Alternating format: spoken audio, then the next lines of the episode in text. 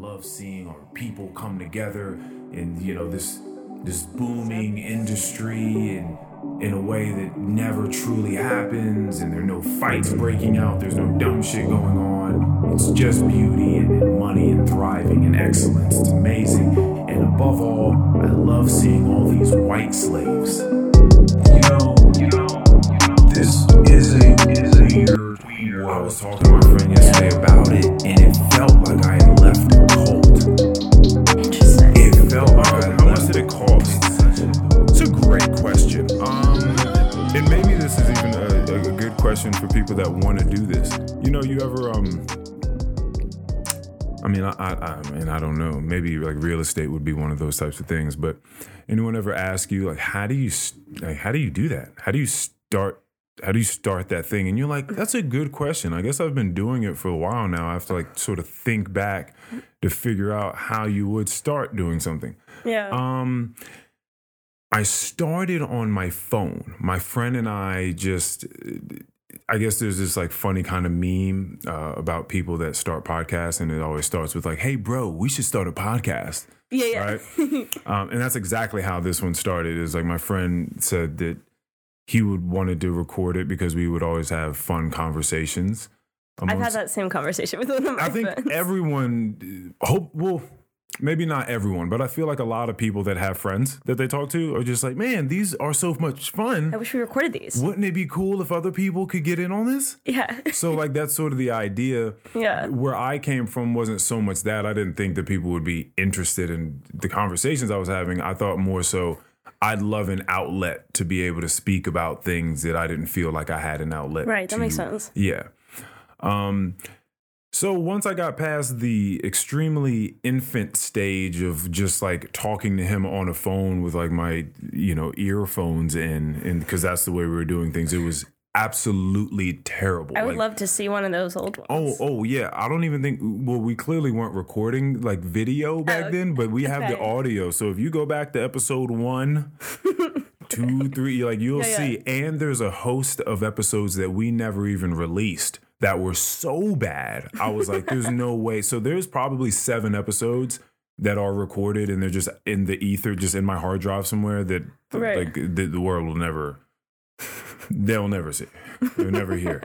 Um so once I decided to upgrade from that, it was it was it was 2020 and those COVID checks started coming in okay. because I was furloughed, so I was getting the unemployment and, th- and then that huge like st- the stimulus check started coming in, and you know that's when people just started buying a bunch of wild shit. Right. Um, so what I decided to start buying, I was pretty responsible. Okay. I, I like I paid some car payments off, Good. some credit card payments. You know what I mean? Like I was pretty responsible. I did sign up for some uh, like sign language classes that I did not keep up with, so that was kind of What did you learn? uh, well. Now I know my ABCs Okay, me too. because I didn't know them before, Okay. and that's all I've retained. Okay, same. Everything else I completely forgot.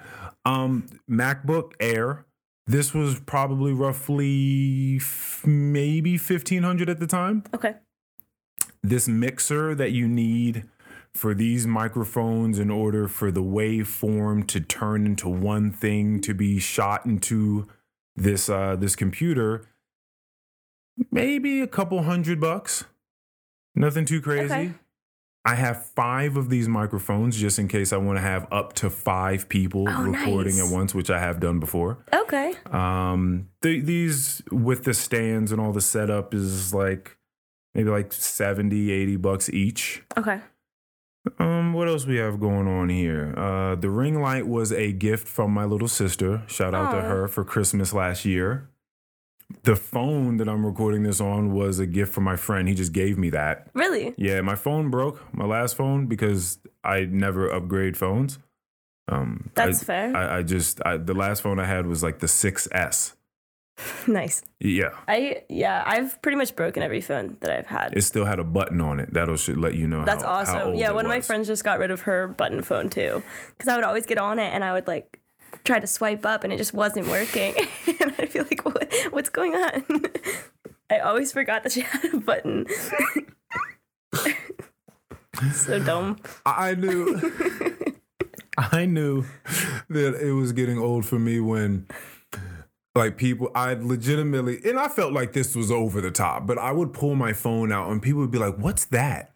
I'd be like, "No, no, no. Come on now. Stop Come on, it. that's a- that's a legit Stop it. Stop That's it. not- Stop it. You can't even identify this as a phone. Stop it." They're just like, "Why is there a button on it?" I'm like, "Seriously? We're that Do you not far?" remember like five years ago? Anyway. Not even? Yeah, like Yeah. they thought it was like it was old iPods or something. Like, what is that? I still have my old iPod. I don't use it, but I still The have one it, that and you I love. moved in a circular motion to like, wait, what? What kind of old iPod? Oh no no no! I was like, how Not old? that one. Like my first iPod Touch, but I like Hmm. dropped it in a field and it got run over by a bunch of like horses and stuff. I found it like months later, and so it's like really broken. But I love it. It's, like a because good you're memory. out there looking at the grass. yes, You're out there enjoying the rural area. I am. Um, I feel like for for context sake, uh, I want to start this off. One, thank you, Jessie, for being here. Like that's this is super awesome of you to do this. I'm very excited about this. Um, some people ask, definitely my little sister, Earl, how do you and where do you get some of these people from? yeah, I was definitely a random one. And so I think it, it, it's good that we tell people for context. Usually it just comes out in the midst of conversation, like what my relationship with that person is. right.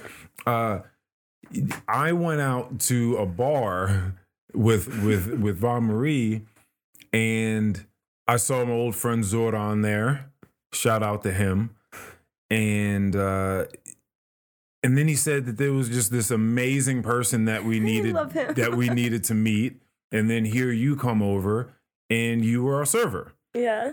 and by the we didn't talk terribly too much We talked for a good like five to ten minutes, like when I first met you, and then after that, that's right Yeah.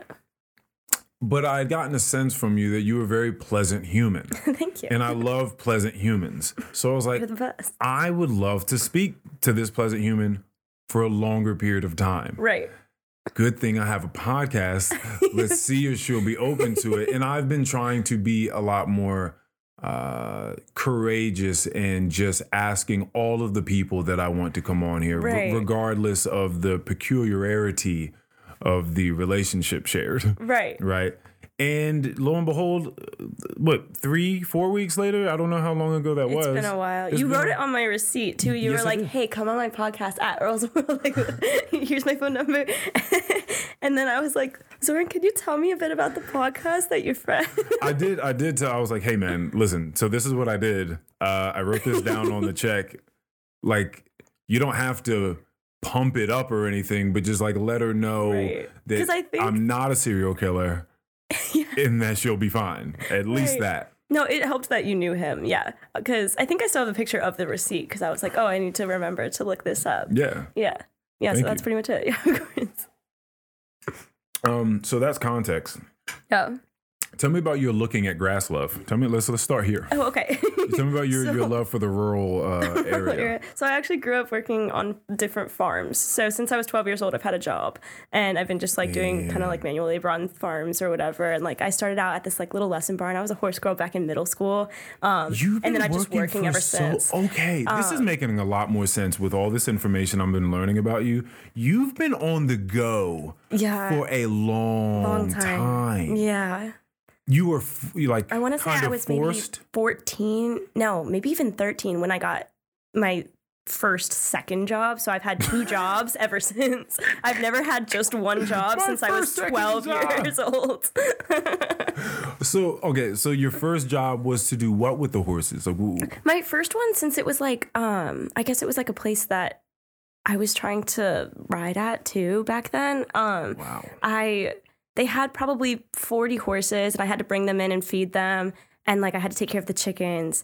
I can't even remember what else. Um I had to like, you know, muck the stalls, like maintain the like fields and stuff. I'd have to drive the little not tractor, it was like this one little Kubota thing that would like kind of spread the manure around. I had to Oh, do all that. I would have to help like kids get ready for their lessons and stuff like that. I At actually really liked it. Yeah, I worked a lot more than I actually rode and then I fell out of riding altogether, but um So at twelve, you're helping kids that are what age? Younger. That is Well, sometimes older actually. that is sometimes so older. fun. Yeah, that's what I'm saying. Like if I was 15 and I was never big. I just had a lot of energy. so I'd be and like, I "Guys, I came up and they were like, "Oh yeah, this is gonna be your instructor." I'd like, "What?" See, I didn't She's teach. 12. I only taught like two lessons in my life, but I would get them ready and send them out to their, Yeah, okay. you know, to the ring with. Yeah, because some little kids like couldn't get ready at all, so I would do the whole thing for them. I'd be like, "Oh, this is how you brush a horse."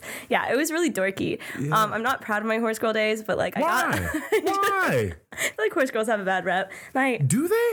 I didn't know anything about this. shut up. I really don't, and I've been around horses. Not like, hold on a second. Hold, uh, let's not get carried away. I rode horses at a very, very young age. I used to go to a place called Camp Bernie in New Jersey. My, Okay. my it was like a stay away camp. So uh, my cute. brother and I would go there two weeks out of the summer. Very expensive. We learned how to do archery there. Clearly, just socialize. Mm-hmm. Uh, I learned how to swim really well there. Uh, again, rode horses. There's a lot of fun stuff there Right. so I did that then, and then I didn't like ride a horse ever since. So I just want to say that now, like since I was a very very young child. But I've been He's like, I'm not a weirdo. I'm not a yeah, weirdo." but I've been around plenty of young ladies that have rode, and I'm trying to figure out why the bad rap. Like, plenty of them are fine, but I think there's a big reputation of like, I don't know, just kind of. I've got I've got some stories. There's just people can be just odd there and kind of a little bit territorial. Like when I worked at that one lesson barn, hmm. there, I mean, all the horses belonged to the owner, but people would get mad if other people rode certain horses, like these kids, these students, and you'd be like, why? Why does it matter? I remember the one that I liked. I used to do this thing called mounted games, which was like relay races, which was so mount- opposite. you said mounted games. Okay. Yeah, it was very opposite from what everybody else did. So I got this one small horse because you had to be able to get off, get on, like while they were running and stuff, and Oh, like do. It was so much fun. I really enjoyed it. It was crazy. But yeah, so I taught this one horse. I made shift all my equipment, like with you know ice cream cans and old socks and like whatever. I made all this equipment, and um, I would teach him just like to go as fast as you can. I never cared if he like reared or bucked or anything. And so nobody liked that horse. So every time anybody rode him, I was like, oh my God, thank you. Like, you like my What, horse. That's what are you making out of? Uh, you said ice cream cans and Yes. socks. So there's, okay, so I guess for those two specific games, um, you had to have like bending poles, you know, like Western riding. Okay. Um, so I got, I don't, I have no idea where I got these poles. Um, but then I got this like, you know, the big vanilla ice cream cans that are like this big. Like I don't, I don't know. Sometimes there'd be like the chocolate one, but it would just be like this big as Okay. a kid. Um, I like poured cement in it and like put the pole in so that I'd have these little bending poles to go around. Um, the socks, there was like this one game where you had to like run up, get off your horse, and like have them whipping around you while you pick up a sock, and like you had to run, and like while the horse is running, you get back on him, and then try to get your balance before he gets to this certain bucket, put the sock in there, and then like pass off something to the next person. The next person runs and does the exact same thing. So there was all those little like I could kind of makeshift a lot of it. There, I had to have flags, so I had like these little wooden sticks and those little like Fourth of July, um, you know, those little like things that you What- hang up with the little called, like triangles, banners. and it would just be like Yeah. little triangles, and it'd be like blue and then like yeah, red or whatever. streamers. And I would just like yeah. fold those together. I just made shift all my stuff. But anyway, my point is, I was like always so excited when someone wanted to ride that horse because everybody hated him because he was like he would go really fast, he would buck, whatever. Nobody liked him. He was also tiny, so like not everybody could ride Mm. Do him. you think that territorial nature came from like a very profound relationship they felt like they built with the horse? So then it was sort of like like they were like cheating Yes. on them. yes, Just that- like you can't ride my horse. Like this. Yes, you that horse likes me.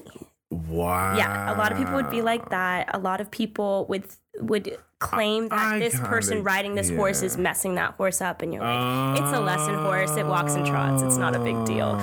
They oh. also they're just a little wacky, you know, like the kinds of people who talk for their horse, and they're like, you know, Oh, when they pretend the horse is talking, but right? there's Like they're like just a horse kind of- whisperer, just and kind they're of just funky, like. and some of them are a little too privileged, and like Mm, it just depends on oh, the you're right. I guess you're right. I guess it just depends. I guess the horse riding community, you do have to be privileged to some degree to even be a part of the community because Correct. it is a very Correct. expensive. Right. I um, worked for all of. Well, I started out being able to ride, but then um, I worked for all my lessons by the time I was twelve, and so I paid for everything by the time I was twelve. Just Pretty who much are you? what in the world are you talking? You are saying some wild things. this is not a regular life. wow.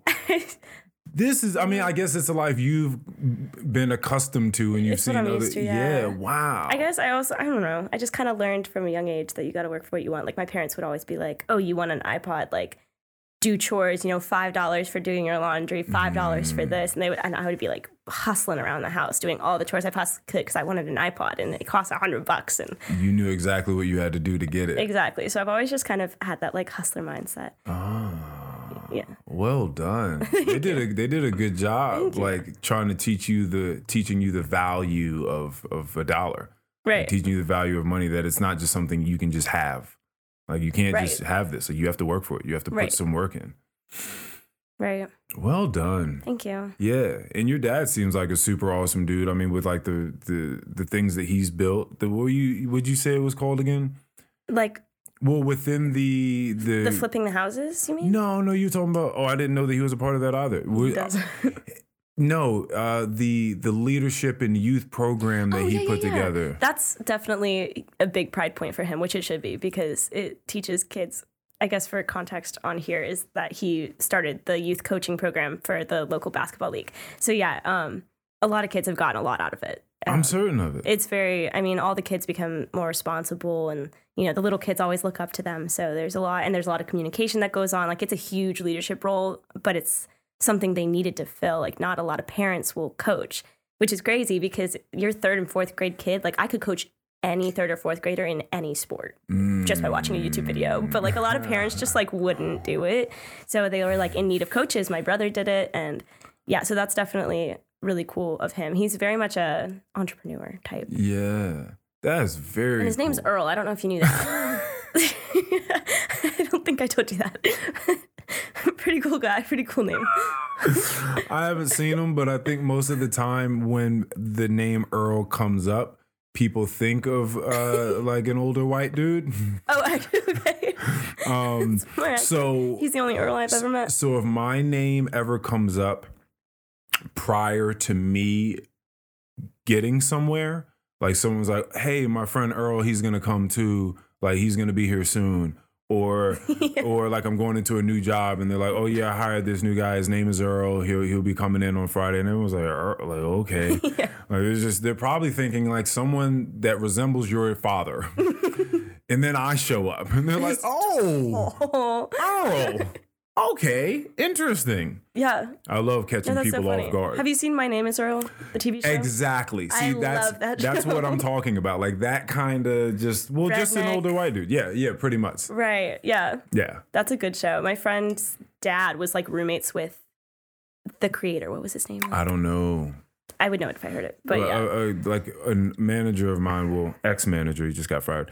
Uh, yeah, told me that I need to go back and watch that show because I was never, I never watched it.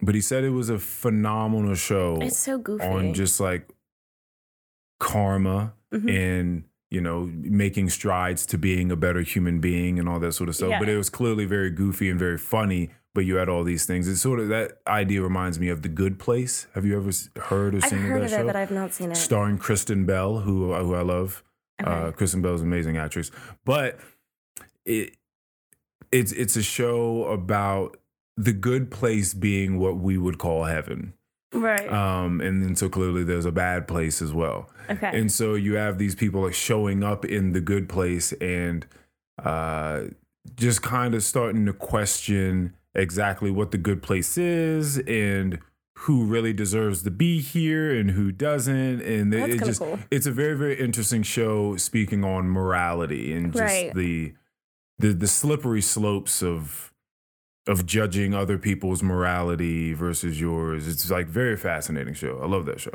right. Interesting. I'll I'll try to watch it. I'm pretty bad with TV shows and movies. I've got like a 200 movie list. You definitely don't have to. It's totally fine. It seems like you have enough going on as it is. I, I would love to sit down and watch TV though. I started um, Hell House LLC. Have you seen that movie? It's like No. a horror movie that um, Jason, he's one of the cooks at Tarbenders. Mm. Um, he recommended it to me, and I started it two weeks ago, and I still haven't finished it. I Mm. just don't sit down to watch TV ever. You you said through text message that you wanted to. I sent you. I do this all the time. I I sent you like a picture, like a, a child picture of myself, Yeah, and yeah. said, "This is the person that I aspire to be. This person, this guy inspires me. I look up to him. I remember him well. I remember how Right. how people felt about him. I I understand like the love and the passion and the freedom that child had, and Right. all this sort of stuff.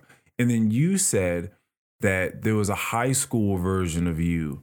That you really, what is it about this high school version of you that you I- look up to? I think I had Because that's not too far away from where you are. How old are you now? Uh, 22. Yeah, it's not too far So away. it's not too far away, right? But in high school, I don't think I'd ever like experienced too much hardship. Like I'd experienced a little bit for sure. Like, you know, just like normal stuff, you know, grandparents passing away, like kind of normal hardship stuff. you were close um, to them.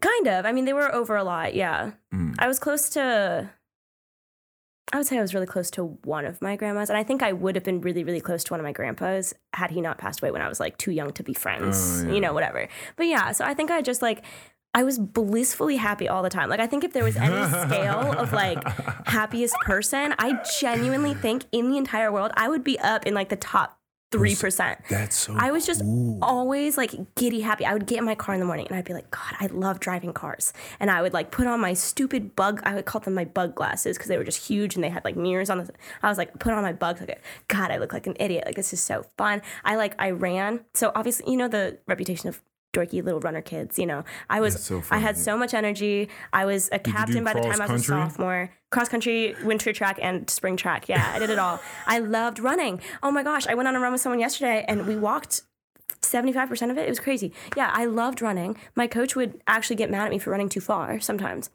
Wow. Because my friend and I, Nikki, we were like, we love distance day. And he would see us as we're coming back, like going out to where varsity guys went. He's like, guys, you got to turn around. We're like, we're just going to go to the next mile mark. Coach, I promise we'll be right back. Like, Wow. I like once pretty much got kicked off the team for going too far. Wow. Yeah, it was bad. I, I was just like a dorky That's little runner girl. fascinating. I loved running.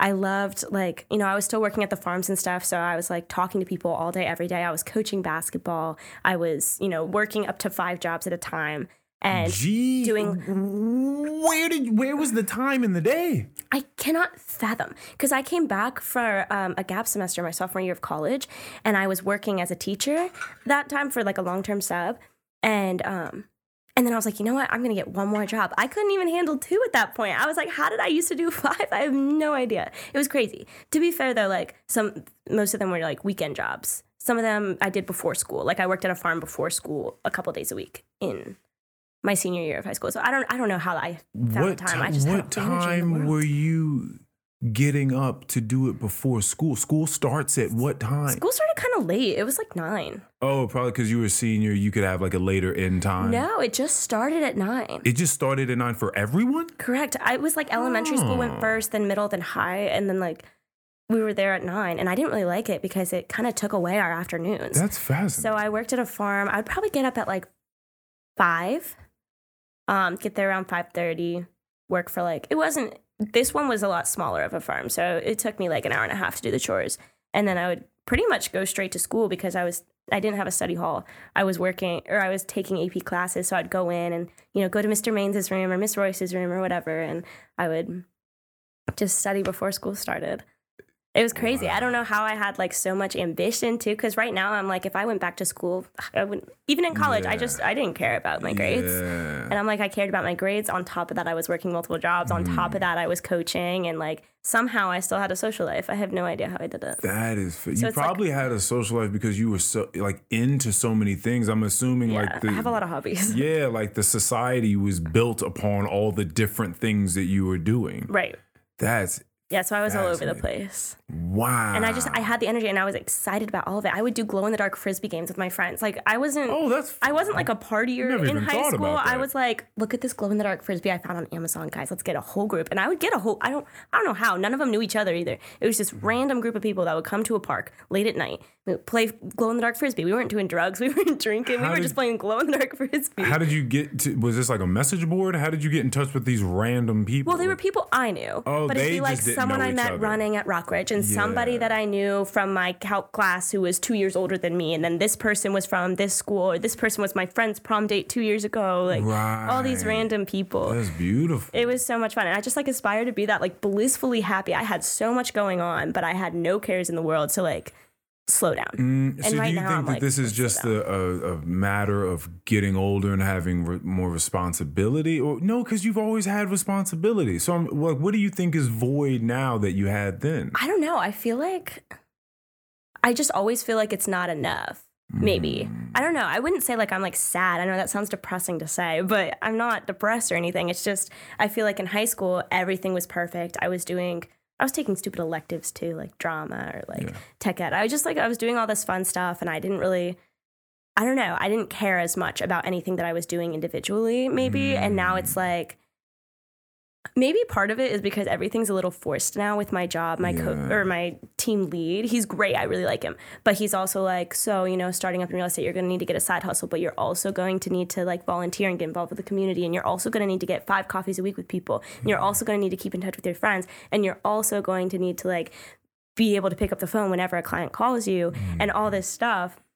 And it's like all of that individually I like and I would probably end up doing anyway. But now that it's a chore, it's almost Yeah, exhausting. It's a need. It's like a to do list that I have to check off and it's not as rewarding as, oh, I want to go do this. And a lot of it I still do just want to do. But I don't know. Some part of me, I just was blissfully happy. And like if something went wrong in high school, I was just like, oh, whatever, you know, it wasn't mm-hmm. that bad. Or I had so much faith in people. I had never been burned by anyone, you know? Oh, and so it's like anybody who talked to me was my friend. yeah.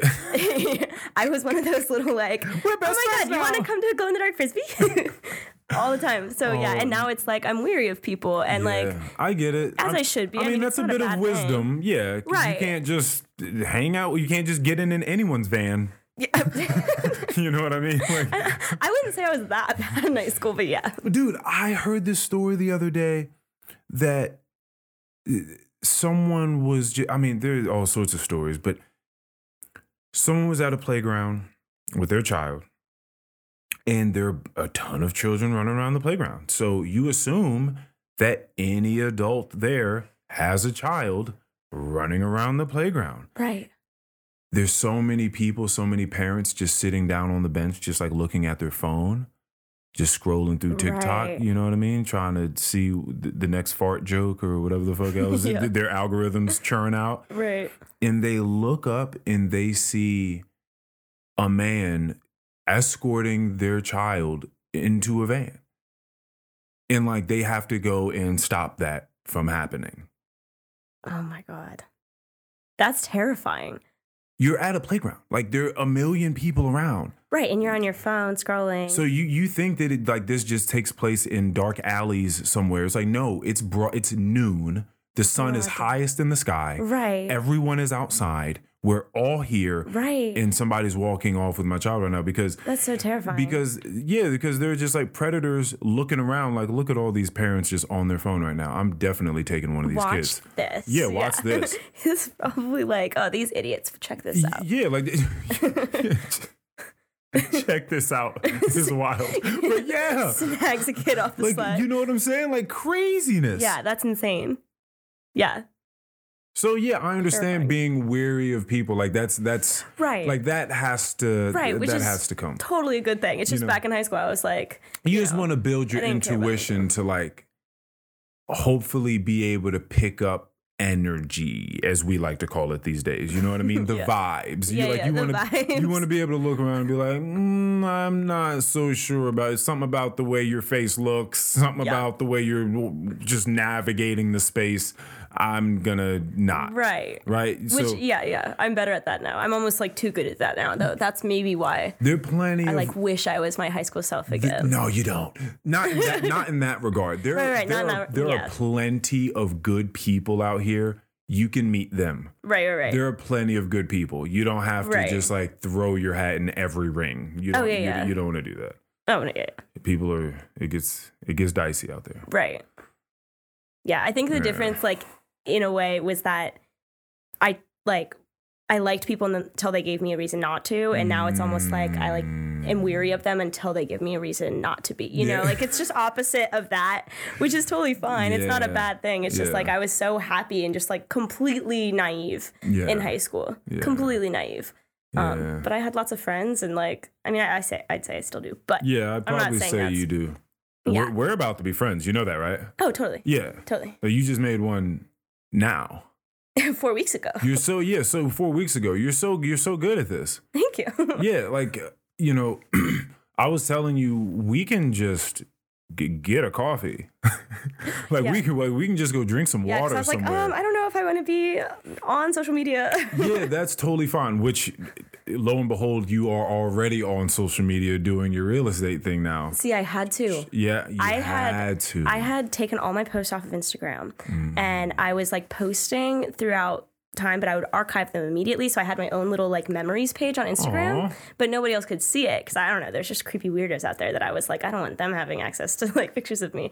And then when I got to real estate, they were like, yeah, you're gonna have to start posting a little bit because nobody wants you to just be a realtor, you know. So if you like have an Instagram page that shows you a real human too, so now it's like I'll post real estate stuff, but I need to remember to post my own stuff too, but I never do, and that's part of something that I need to work on with real estate, which is crazy because like even that's a chore, you know. Everything is a brand. Uh huh. Everything is a brand. Right. You. So I don't want to be on social media at all. I don't want to. I don't like it. I don't like scrolling either, really, because I'm like, I don't know, it's just not really beneficial. My pretty much my whole feed is snowboarding videos or wakeboarding videos or skateboarding videos, like all those random stuff. Because I don't really like. I saw some. Uh, I, I did creep on you very slightly, and I saw clearly that video, but I saw just maybe two other posts of just very wholesome times. It looked like maybe you were with your mom kayaking or something. Yeah, that was something that I had to post because they were like, "Oh, post something," and I was like, "All I oh. have is pictures from Maine." So I went to Maine with my mom this summer. So these people are like your meat, like marketing. They're like marketing strategists as well in some way. Like, what what do you got? Can you post something wholesome? Can you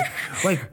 Yeah, they. I mean, it's What sort of meetings I are we having? Understand where they're coming from, and it's not. I mean, it's just kind of like briefly touching on it in group times or whatever. Oh, you need to post things just to look like, or like they'll tell me to post something real estate, like, oh, we have an open house, post about it. I'm like, well, I haven't posted anything about myself in forever, and you told me to have a balance, and so it's just a little stressful. So that was something. I don't know if you looked back at further posts, but a lot of those posts in that one post, or all, a lot of the pictures in that one, were in previous posts, but I had nothing else to post because I had unarchived a bunch of old stuff. Yeah. But I had never posted it for people to see it. It's just if you like are stalking my page, of course, that you would be able to see it. Hmm. And I like my page. I think it's cool. Like I don't know. I have a lot of exciting things. I think it there, does look good. Like the little bit that I did see does, lo and behold, make you look like a real down to earth human. like it, it does. So maybe they're right. Like I, I get it, and I and like you said, it makes all the sense in the world. Like what it is that they're asking for. Right. Yeah, yeah. People do want to see a real human. Right. If I was just posting real estate all the time, nobody would Yeah, be like- follow me anymore. Which is yeah. I don't care. But Yeah, but even the people that can, they'd be like, damn, like it, it seems a bit pushy. Like, ju- like just real estate, real estate, real estate, real estate. Like, relax. I know I don't want to be pushy at all. I was like telling my boss, I'm like, I'll post something on my story, but I I will hardly ever post anything on my page. hmm He was like, that's fine. So I guess that's okay. Yeah. I'll be a person on my page and a realtor on my story. it is what it is. Oh man, and a it's, basketball fan on my story too. But it's it's interesting. Um, I, when I speak to people that have played basketball in university that used to love playing basketball as they were growing up, it's often this story of, yeah, that shit was fun until I started playing in university, and then. And then it, be, it became like a thing I had to do, and I had to do a certain way. And then there's right. these weird politics involved. And that can even be a part of high school basketball. There can be some politics Sure. involved in that. Like if you go to the summer workouts, there's a very good chance that you're going to be on the team or you're at least right. I mean the coach is looking at you, they're seeing what you're made of. They they you're already exhibiting that you're willing to work harder than the other kids. So, Mm-hmm. Right. you know, so then you build a relationship with the coach. So by the time tryouts are actually happening while school has started, people don't even know that most of the team is already assembled in the coach's mind. Like they're already like, listen, I already know I'm taking these kids right here. Right. There's only a couple spots left. All these other 20 kids have no idea that that's the case. Yeah. But that's the case. No, I get that. So that's there's some sort of politics, but it also makes sense. But I could only imagine how much worse it gets when you get into university, especially if you're Sure. playing for a good team. You know, because they're trying to win, Right. so they can't just try to give every kid a shot and things. Right. It's just like no, it doesn't. It doesn't work like that.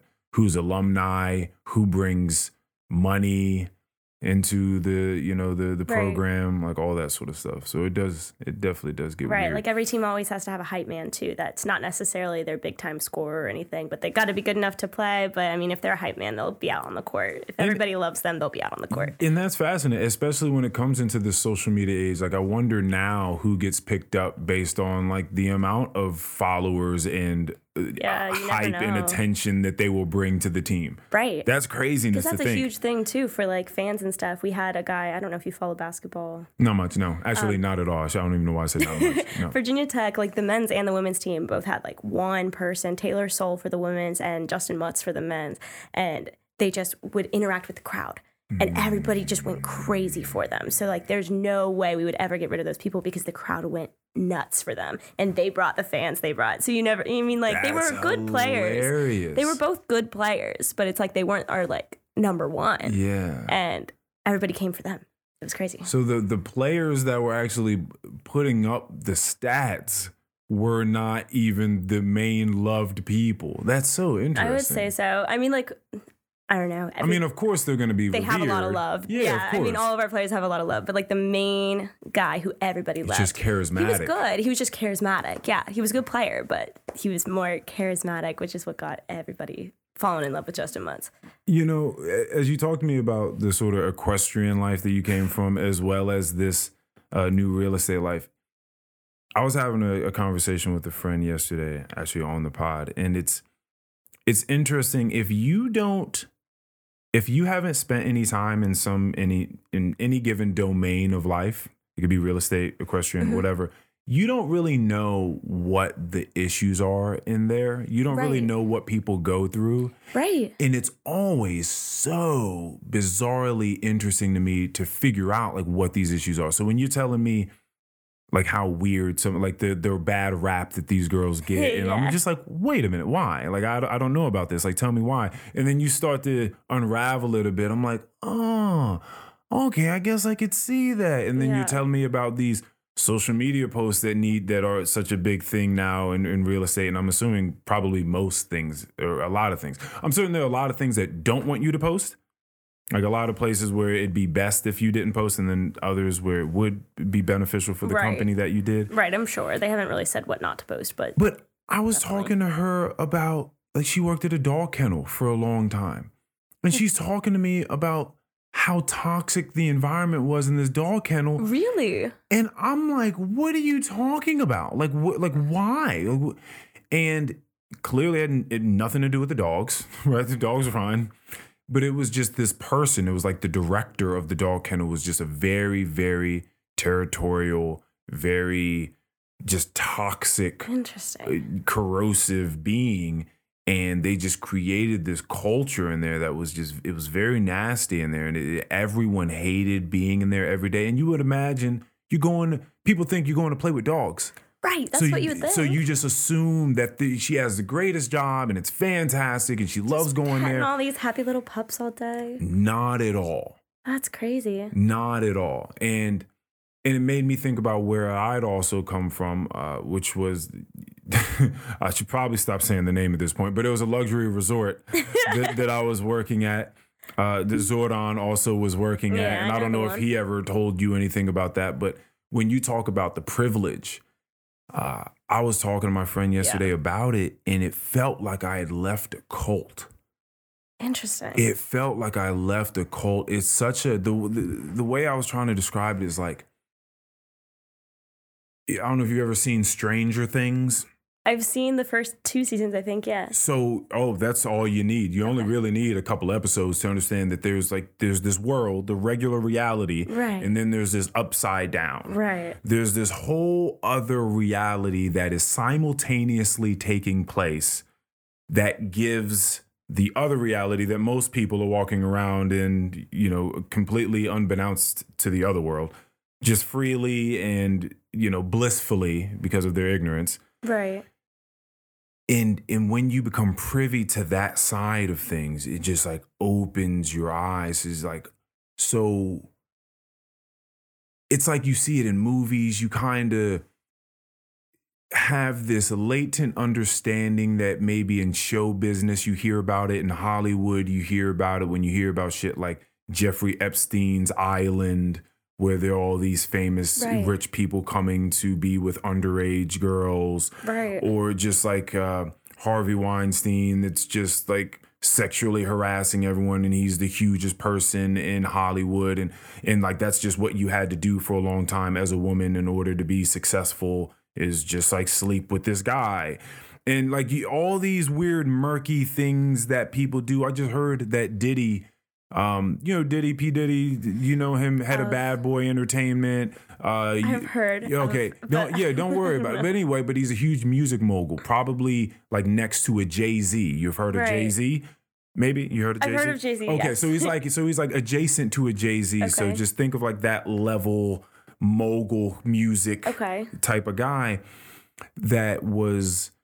And and I don't know the validity of these things. I also want to start state that Right. but that had this rape and sexual trafficking allegation come out towards him in charge. And then there was a huge i think like eight figure settlement the very next day. He was just like here take this money. Please stop this. And it was settled right? And it was from an r&b singer named cassie that he had been romantically involved with for a very long time. He met her when she was very young and he was like 37 at the time. She was like 19 or some shit like that. Um and, but that there was a lot of coercion in their relationship and she made him do a bunch of stuff and she got involved in it's like sexual abuse and drug abuse and all this sort of stuff that she got you know sort of intertwined with. But you realize that all this weird murky shit has happened. She also there was supposedly like some break that they had taken in their relationship and then she had gotten with a, a, a rapper singer, singer named kid cudi. I've heard of and- that too. and and then Kid Cudi's car exploded in his driveway one day. Right. So it's like all this just like really Right. weird stuff that happens like at the very Right. top. Now I'm not saying I saw anyone's car get exploded. but what I did see was a very, very high level of of discomfort or uncomfortable implicit and sometimes explicit understanding that the amount of money or status a person has truly grants them a right to treat people certain ways or just do things Right. that are that if they did them anywhere else people would be like yo kick this guy out like let's get him the fuck out of here Right. immediately. Like he's not only we, you're banned, sir. You can't come back here anymore. Right. Right. But in your uh, setting. By the way, I'm banned from that place. Yeah, I'll tell you about that later. Okay. So yeah. okay. I'm excited to hear it. It, it all it all came from like podcast content that leaked out and everyone heard and it kind of got crazy, right? Because I was speaking like this truthfully, Of and course. so so I'm banned, but there are people that have come there and sexually harassed people that have that have come there and just like just just been insane like driven their lamborghini up on drunkenly up on the rocks and stuff like that Oh and God. and gotten it stuck in the valet Did you ever have lane like one-on-one interactions with people, like where they just said snobby things? yeah Do you have any good stories about that? like Uh, anything someone said that was just so out of pocket, and you were like jaw drop. the the i suppose the first one that comes to mind is there was this huge initiative that had been put in place. And this just said to me the way i process this is that things that happen in life especially when there's a lot of money involved can be very very good and just be very complex and layered and there can be some weird dastardly deeds in there as well.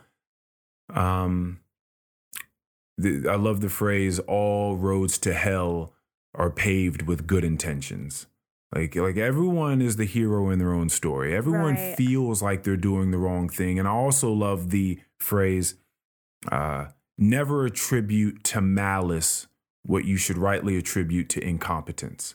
Like people don't think that they're being mean people or rude people, that they're they're, they're just trying to be evil. They just they're just incompetent. They don't have the right information, or they're Right. they're being brash with their movements and their navigation, so they end up doing something stupid, Right. right? And that's more so what's happening. So there's this initiative put there that celebrates. It's an annual thing that celebrates Black and Brown cuisine, right? Uh, Caribbean people, Black, Hispanic cuisine, and and and even more than that, you'd have people selling T-shirts, people selling uh, honey, just r- knickknacks and things like that, but they are from Black and Brown people. So it was like this huge initiative to try to encourage and get out uh, just that information, right, to people, to give people a place where they can sort of thrive. And people thought, you know, let's clap our hands. That's amazing. That's a great initiative. These people otherwise maybe wouldn't have gotten these looks. This is awesome. It's, Right. it's at a beautiful place. You know, and the person that owns all of this is a billionaire. So like this is this is amazing, right? Right.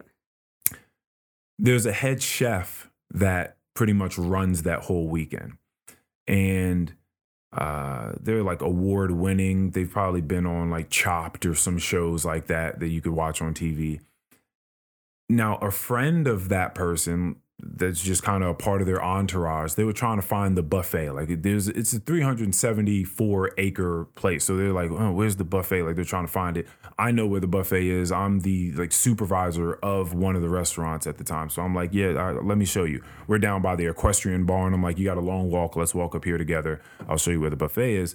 And we're taking a long walk and i say to the guy how have you been enjoying your time here? Like, how, what's it been like for you? And he's like, oh, it's amazing, man. Like, I love seeing our people come together in, you know, this this booming industry and in a way that never truly happens. And there are no fights breaking out. There's no dumb shit going on. It's just beauty and, and money and thriving and excellence. It's amazing. And above all, I love seeing all these white slaves. What? That's outrageous. what? And there were a few things about that comment. I mean, first thing was clearly would just hit you just like the shock and awe of like someone saying those, feeling those things, saying those words to another human Right. Them thinking that I'm on board with it because of my skin color. So like I'm just with it. I'm just like, yeah, for sure. yeah. White slaves, love them, right? Um and and then furthermore, like I I know he's a part of the entourage of the head person throwing this thing. And so that doesn't make you feel good about maybe what the feelings are at the top of this. It just doesn't make you feel good. It that did not come from the main guy, but it came from the main guy's friend. And so it just don't make you feel good about Yeah. about that. Um but on top of that, it was also just inaccurate because we had uh, mostly Hispanic people working. Uh, you had clearly Zordon came from a J1 international student program. So there Right. were people from Kazakhstan, fucking Japan, you know, it, it Yeah. did Croatia, like people from everywhere, all over the place. So it was also just inaccurate. That's neither here nor there, but Right. it was just a wild statement to make. Um, so then after he said that, and I just showed him where the crepes were, I just Had you already made it to the buffet at that point? you didn't have to keep I- talking yeah, to him. Exactly. It was like perfect because I was just like, and here's the buffet, and just like you know, faded off into the darkness. So, a- Christ, so that's after crazy. that was said, I was just kind of like looking around. It just it gave a different tint to everything, like a different flavoring was on Yeah. everything I was seeing, and then I was like, huh. Kind of just want to go home now. yeah. So that's I just sort of processed that on the drive home. Yeah. You know, you just kind of you drive home's a little different. Yeah. So Uh, a lot to think about. yeah, so that's that's one thing. You have like minor things that are that are just like funny. Like it's a dog friendly place. So people bring their dogs and they're walking around with their dogs and you gotta they, Right. their dog receptacles everywhere with the bags and stuff like that. So you Right. you, you pick up your dog shit and you tie it up and hopefully you place it in the receptacle. Right. Uh, there was a lady that decided she was not going to do that and then decided she walked up to her server who was on the terrace where her family were so she was so she decided to come meet her family back for breakfast with a bag of shit in her hand and walked up to the server and was like could you do something with this please? and just like dropped the bag. Because the initial as someone says hey can you do something with this? and they start to put their hand out you're like oh yeah sure like as a server. So you put your hand out before you even realize what's happening and then a bag of shit just hits your hand. And you're like oh. That is so disrespectful. Oh. Okay. I've gotten a bug from a customer, but not No. literal bag of shit. Yeah, a literal bag of shit. And there's and there's just like a million things like that. Like like for instance, some a lot of employees, especially ones and I think probably mostly ones that work in housekeeping have no name tag. It's like no identity. No name tag, right? And if everyone had no name tag, that'd be one thing. Right. But then you have a tier up where most of just your entry level employees that you would see are going to have a name tag. Right. And it's one name, their first name. And then once you reach upper management, you have a first and a last name on your name tag. And it's just It's like just kind of weird. it's- It's, like they want everybody to know that they are the upper class. it's like, just this know. weird hierarchy that's just placed there and and again there's just this implicit understanding that if i spent a lot of money for if i'm spending $2500 for a room up there for this for this suite that a, how much a- they cost a night some of Is them that de- really how depending, much it costs? depending upon the rate like what time of year and what suite you're getting or whatever the case is there are people that might go into the owner suite and pay uh, you know 3500 4 4000 depending upon the rate Imagine And- having that money. God. yeah, and you're just That's I've seen people stay in that suite for months because Oh God. because they were fleeing Florida for whatever hurricane was going down in Florida and their Florida home was being thrashed by a storm. And they're just like, yeah, so we just decided to fly up here and stay here for a few months while that gets rebuilt. Oh my God. And you wouldn't know them. It's not like they're celebrities. You just wouldn't. They're just people that just have a lot of money. You, Yeah. you know what I mean. Uh, so yeah, you just you just see things, but people just ask for things. And when I mean ask, I mean demand things because they're just like, well, I'm paying this amount, so give me this now. Like I'm not Right. I'm not negotiating That's with you. insane. Like I need this thing. The answer no is not in your vocabulary. Right. I give me this thing. That's crazy. And I feel like you never, I mean, you never know what's happening until you're involved in it. So you telling me this story, like, I understand you and I believe you, but I don't really know it until I've experienced it. Like, I've had stories like that in my life too, where I'm like, oh, I knew, you know, this kind of stuff happened, but I didn't know until I actually. It just it gets more real when you actually get it. Like you know, you know people get murdered, but until you see one, You're it's like, not real. oh, You're like, oh, It's like, It does happen, but it, it really does happen. like I don't know, it just doesn't seem real until you're like involved in a lot of situations. So like that, when you tell me about all these rich people, you know, I know a lot of rich people. My mom works at a private school and stuff, but they're not those kinds of rich people that I've interacted with at least. And so it's like I understand what you're saying and I believe every word of it, but Yeah, and I most like- certainly do not want to paint this like every person that has money is a bad. oh, absolutely. Absolutely don't want to do that. I met so many fascinating, beautiful, pleasant, generous, giving, caring, Right. intelligent, creative people there. And I love talking to those people. Right. Awesome. Like you could tell that they came from a different place. Like maybe they worked really hard for theirs and they just Right. happened to accrue money over time because they worked really hard. You know what I mean? And and their kids are so precocious.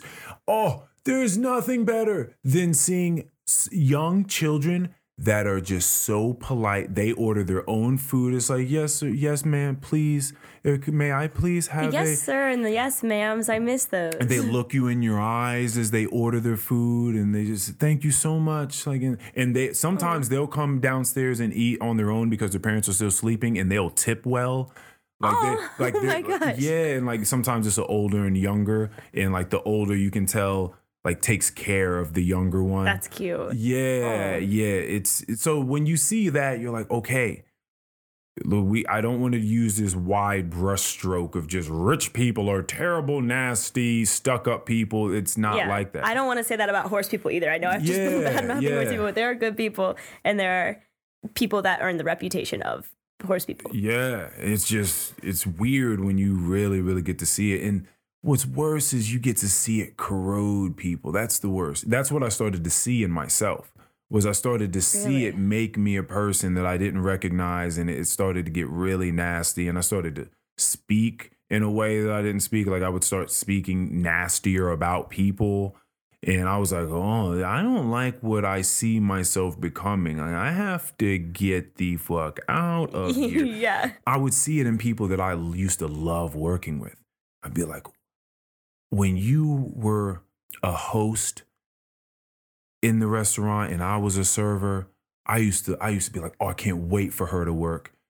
She's so funny and she watches all these movies and has all these interesting ways of weaving all these little movie quotes and themes into like what's going on here at work. And she was just so bubbly and she was just so much fun. And then i saw her become a supervisor. Then i saw her become a manager then or assistant manager then i saw her become a general manager and it was like through time you just saw her become nastier and nastier and like Yeah. a, a permanent scowl started to override her face and people It's would like movie shit. Oh my That's gosh! crazy. Like yeah, you but you would just, even just the way she would start walking was different. It was like a way of like showing she was in charge, and it was like, oh man, this has gotten to like you. imposter syndrome. Like I'm one of these people.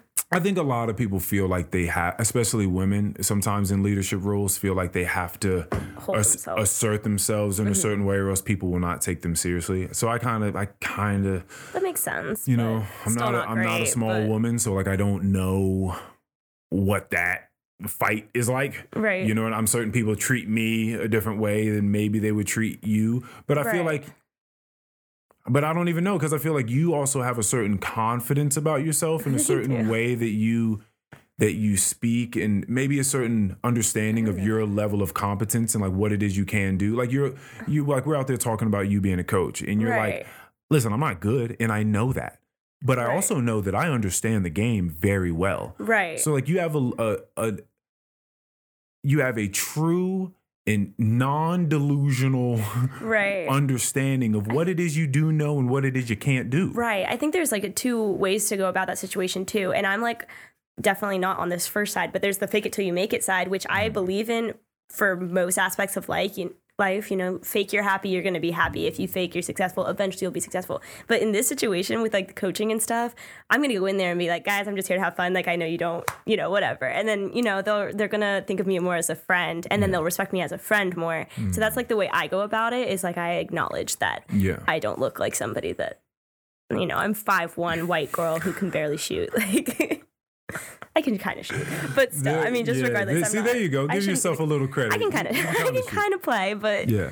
There's a I acknowledge it, and I think that's like one of the ways to approach it. And one of the ways to approach it is just pretend like you can, which is I don't know if there's really one way wrong in like the coaching situation, but I'm glad that you. I'm glad you said that because my old manager at that place sat me down one day and was like, "All right, Earl, listen.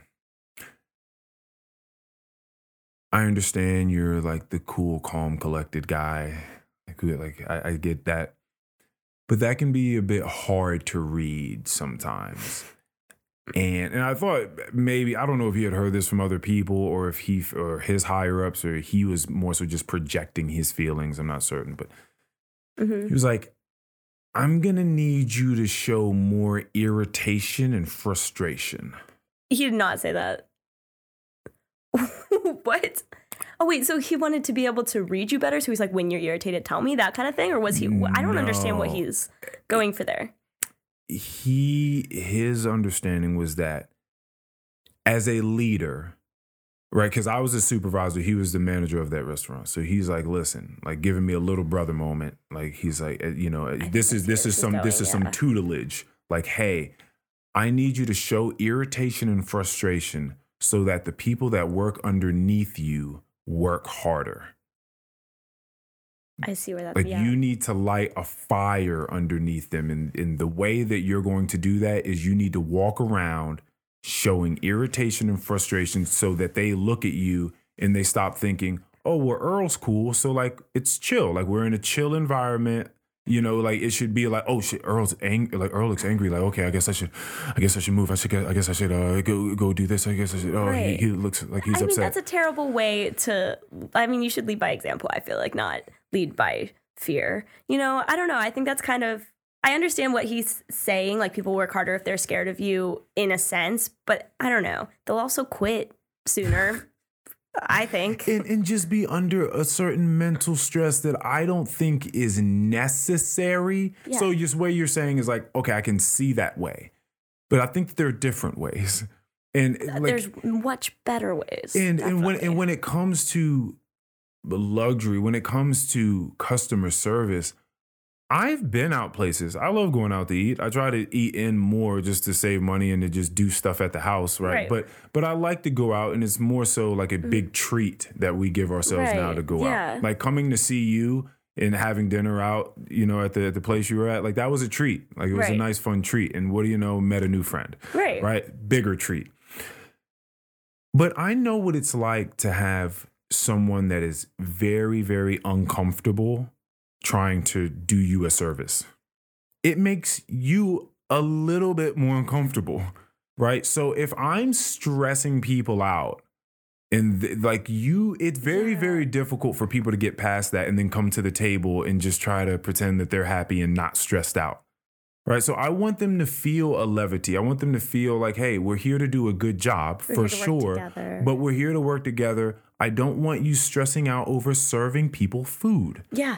Like There's all, no need for stress in that business. it, it- like we don't have to. But but the thing is, is in that business, in high, high level luxury, stress is kind of like encouraged. And that's I hate that. and so that's the thing. Eh, there were there were a million moments I could talk because we could talk for the next ten hours about this, but th- the way that I've been able to summarize why I left in a way that is effective and it is truthful is that the regardless of what they said their mission statement is or what their core values are That's all BS. Mm. is the values that I saw exhibited and practiced and encouraged and you know revered highly are not the characteristics and qualities and traits that I revere in my life and that I want to practice in Right. my life. So when things like that were being told to me that I need irritation and frustration, I was like, "Oh yeah. I got to go because you don't know, sir, that I'm a practitioner of meditation and yoga. like I like my life is so far from where you guys are trying to take me. Like this does this like I'm the, the wavelengths are off. Like and the it's good that frequencies you are like off. acknowledged that and got out before you became like your coworker. Like I respect that you realized you needed to change and weren't scared to find a new job. And you know, but but I, some people are just scared. they're, ju- they're so scared. Yeah. They're so scared. That manager that I was speaking about just now, as I'm having my sort of exit interview, which was interesting because we didn't get an actual exit interview, which they do with everyone. So they clearly understood that there was like something up with us. Like they didn't want our answers for whatever reason because she left too the same day I did. Um, Oh, good. Okay. Yeah. So when I spoke to him, he came to us and sat us down and was like, first of all, I feel like a failure because you guys went to HR with your resignations. You didn't even feel comfortable coming to me, like your direct manager. And we were very honest and it was like, we don't feel like we have that relationship with you. So yeah, Yeah. like maybe, but maybe we have failed each other in certain ways. I'm here to take accountability for conversations I didn't have with you or whatever whatever the case is. Um, but it didn't seem like those conversations were on the table. It didn't even seem like the opportunity to have those conversations. Because he was leading table. with anger and aggression. You know what I'm saying? Yeah. So, and just lack of communicate. The lack of communication there was just like it, it was abhorrent. Like I couldn't even I couldn't even do it. But either way, and I'm one for communication and like effective communication, as you can may be able to tell. Just a little. Um, just a little, just a dash every once in a while. Dash maybe able, maybe able to see, see little glimpses of it. Um, he there was a point where he sort of he sort of peeked from behind the curtain in a sense, and you could see him, and he was like. Because most of the time you feel like you're just talking to suits and dresses and heels, like you're not talking like a real human. So like he sort of peeked behind the curtain and was like, you know, I've I've thought about wanting to leave this industry. And I and here I am 12 years later. And I just think, what else could I do? Who else would This was at your exit interview? Your like leaving interview, whatever that was called? where where else could I go? Who would take me? What like my resume is all this. This is all I've done for the past 12 years. Like what else? That's not a terrible resume though. It- but but it's a resume that shows that you can do something in this particular domain of life. That that's how he's viewing his thing. It's always been food and beverage. It's always been food and beverage. It's always been food and beverage. So what am I going to do that isn't management in food and beverage? Like the idea of starting over, or starting something completely new seems so daunting Right. at a certain point in time. Say you're in your, you know, mid 30s, high 30s, 40s. You're like, I'm 42. years- Like, what do you what do you want me to do? And some people feel that way in their 20s, which is which is startling to say the least. Right. That you feel like, how can I start over at age 27? Right. You know what I mean? Like you're a baby.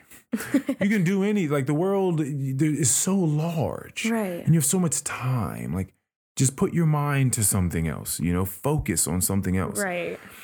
but yeah a lot of people you see them and they go in and out of that place talking shit about it all day long. You see those people you go to certain jobs and they talk shit about where they work all day long. They go in can't wait to start complaining about the people they work with or the management or the guests, the clients that come in, or their overall job description. Like whatever that they're just complaining all day long and they're gonna come in and do it tomorrow and the next day and the next day.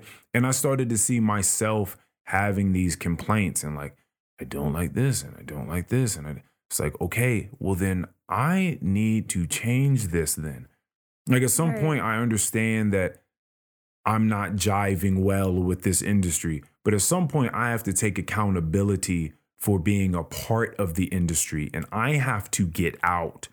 I think it's very difficult when you've like curated this life for yourself where now maybe you have a certain mortgage you have to pay or a certain car payment you have to pay. Right. You've just built a certain level of financial expectation and you're like, what sort of cutback can I realistically take? What sort of financial cutback can I take? Can I take it because maybe this job pays me too well? The perks are too good. Like if I don't if I don't make this amount of money, I'm going to be in heavy debt. I'm going to have to sell this and this and this. Who knows Right. if my partner is going to be okay with that because they've been accustomed to this lifestyle now. I get it. It gets tricky. It gets Yeah. tricky. It's upsetting. People get all stuck. I also like how your eyes bug out when you talk about like scary things because it makes it even scarier. I just want you to know that you have very big eyes. you were like, I, I need to get out, and your eyes are popping. Bro, like I be I feel stuff. Like when I talk about things, even if I've talked about it a hundred times, when I every time I talk about something, I'm so cued into what I'm talking about. That you feel the I emotion. feel the emotion right back. I could tell the same story over and over, and I'm gonna keep remembering the feelings that arise as I as the words come out of my mouth. Right. And so you're gonna get a proper representation of, what of like getting. what it feels like. So yeah, this shit is real.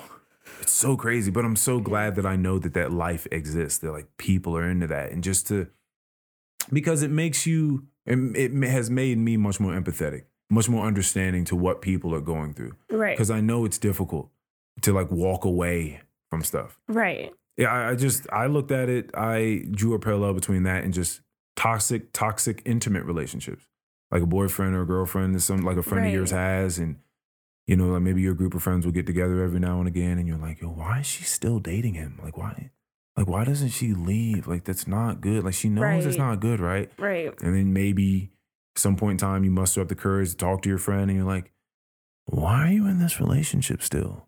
And they say things like, you don't understand. Like, he treats me well. He takes me on trips and he buys me necklaces and you know what I mean? He, he, he treats me really nice. It's his way of loving. You, you don't get it.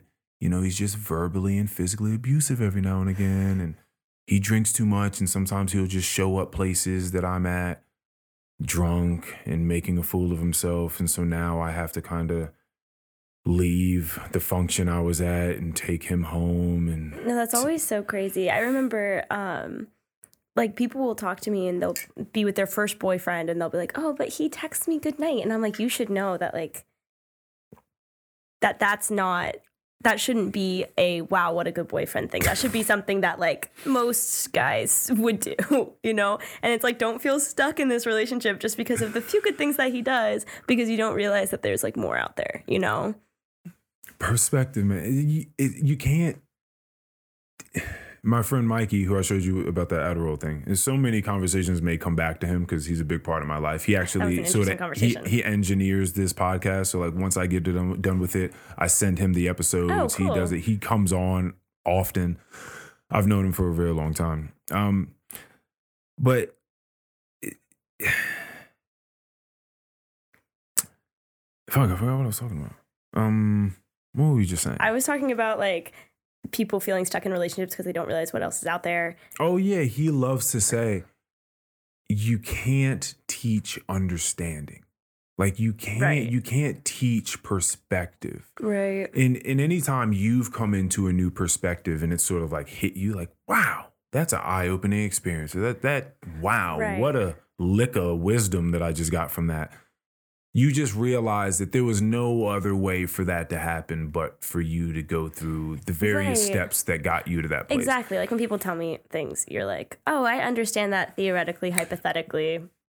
Sounds really nice. Yeah, it sounds true. Yeah, But sounds then true. it doesn't like, It resonates. yeah. I get it, yeah. But I don't get it. Yeah. Like, it's just like what we were saying earlier. You don't know murders happen until you see one. yeah, and then you're like, oh my gosh, you know they do, but you don't know it. like a like a yeah. Be, Same thing. Think about in this. uh I like to say this too that every conversation in this day and age seems to have the quote "in this day and age" in it. Like we always say that. So I will say, in this day and age, it seems like with social media, we'd be very negligent at the least, right? Uh, we'd be remiss to say that the amount of stimulus that people do get from looking at things isn't having an effect on our psychology, right?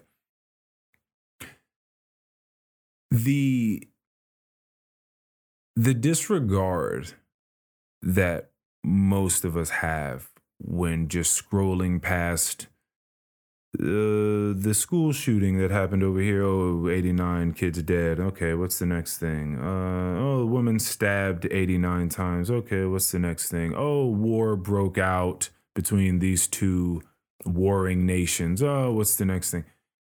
Like, the fact that we just Kind of, oh, that's happening.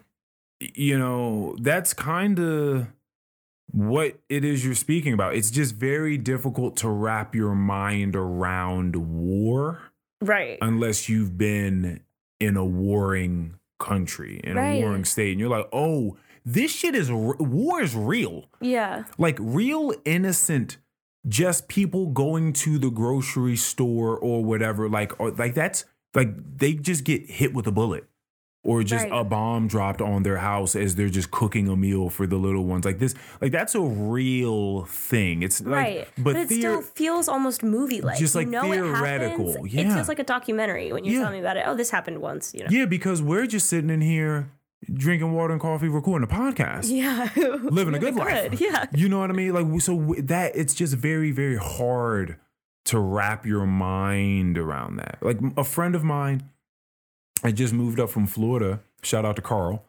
Uh he started working for a company and I don't know if this company like just became a thing or if they just changed their if they just shifted their priorities to gain more income. But he works for a company that now reinforces windows and glass and doors in schools so that they're bulletproof and Nice. so that they're easily, I guess, exitable for for students if need be. And just the fact that that's like a, a, a booming industry right now, just reinforced Yeah. bulletproof glass for schools. Just just wild, but that's a is, yeah. reality here in America. Is there are just so many shootings, Right. It- Like you can't even you can't even keep track of them. Right. Every time somebody t- tells me about one of them, I think they're talking about something else, or like. I'm like, are you talking? Did this happen this week? Is this the one in Alabama? Are you talking about the one in Philadelphia? Are you talking about the one in New Yeah. York? Are you talking about the one that happened down the street? Like, which one are you talking about? Right, just they're like, so they're like, oh no. I'm talking about the one that had. Uh, this was uh three hours ago. The one that happened three hours ago over there in uh, Haymarket, and I'm just like, Jeez. Yeah. It's it's just insane. It's just a big world out there, but you can't trying to teach perspective is is interesting. Like people have to have their own experiences. Like people have to go out and like try to see things. Right. And how terrifying is that to be in a, to have be a parent and like understand that understand that your child needs perspective through experience and at the same time you understand what like the possibilities Right, and and ramifications that could them. come from those experiences Right. so it's like trying to find that balance as a parent must be insane i don't Yeah. have kids so i don't I do not know what that would be like. Uh, Right. Nor do I plan on having kids, so I don't know if I'll know what that is going to be like. Right. who the responsibility. Terrifying. The responsibility. You plan on it? One day, yeah. I could. I could see you. You seem like a family-oriented person. yeah. yeah. Someday. I'm not thinking anytime soon at all. Um, I kind of want to live out like my 20s, you know, hmm um, before ever. Is there anything in particular you're trying to check off that list before that happens? I don't know if there's really a single like check mark necessarily. I mean, there is this one person in um, Norway who's been like, he's a cool dude. He sails and stuff. He works up there. And I went to Norway with one of my friends. We befriended him, and he's like, "Well, I'm gonna go on like this whale tour. You can come on my boat with me for free, whatever. And we can go sailing mm. across Norway and like That's swimming with whales and stuff like that." And I like so just things like that come up. So he t- told me about this earlier this week that he's going to do that this fall. So it's just kind of I like having the freedom of not having to a check with somebody and be like, "Can I do this?" Like I'm going to be gone for a couple months. Is that okay? Or have to find babysitters or just not be able to do it. You know, like just being able to just kind of do it and be like, "Oh, if anyone wants to come along with me, come along with me," but not having the responsibility of having to check with people to do things that come up on a whim. So that's pretty much all that I want to do in my 20s. The like, the open. I think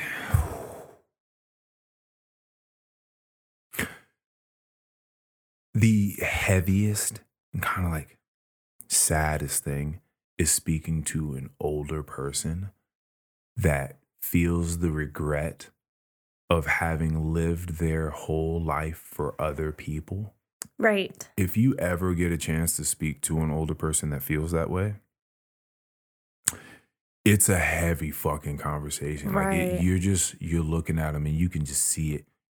Right. You can just see it. They're like, I've been I've been raising kids for however long. right. Now their grandkids And on I the think way. in a sense that's one of my like biggest fears is not is like looking back and regretting things because I Oh. remember my brother when I was going into high school, my brother was going into college. Like, Cam, what's your advice for high school?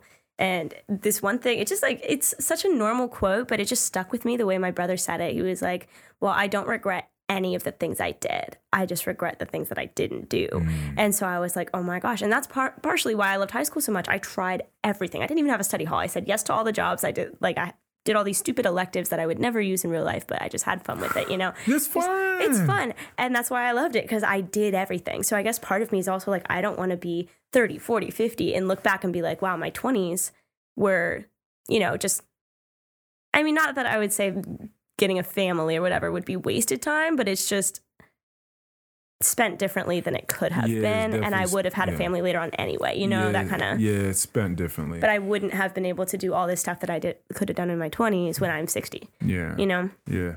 Yeah, the regret thing is interesting because I think if you walk into the future endeavors with with true intention, like you know why you're doing this thing, then I think it's it's harder to look back with regrets. You're like, well, Right. it more so seems like it was just a part of the story.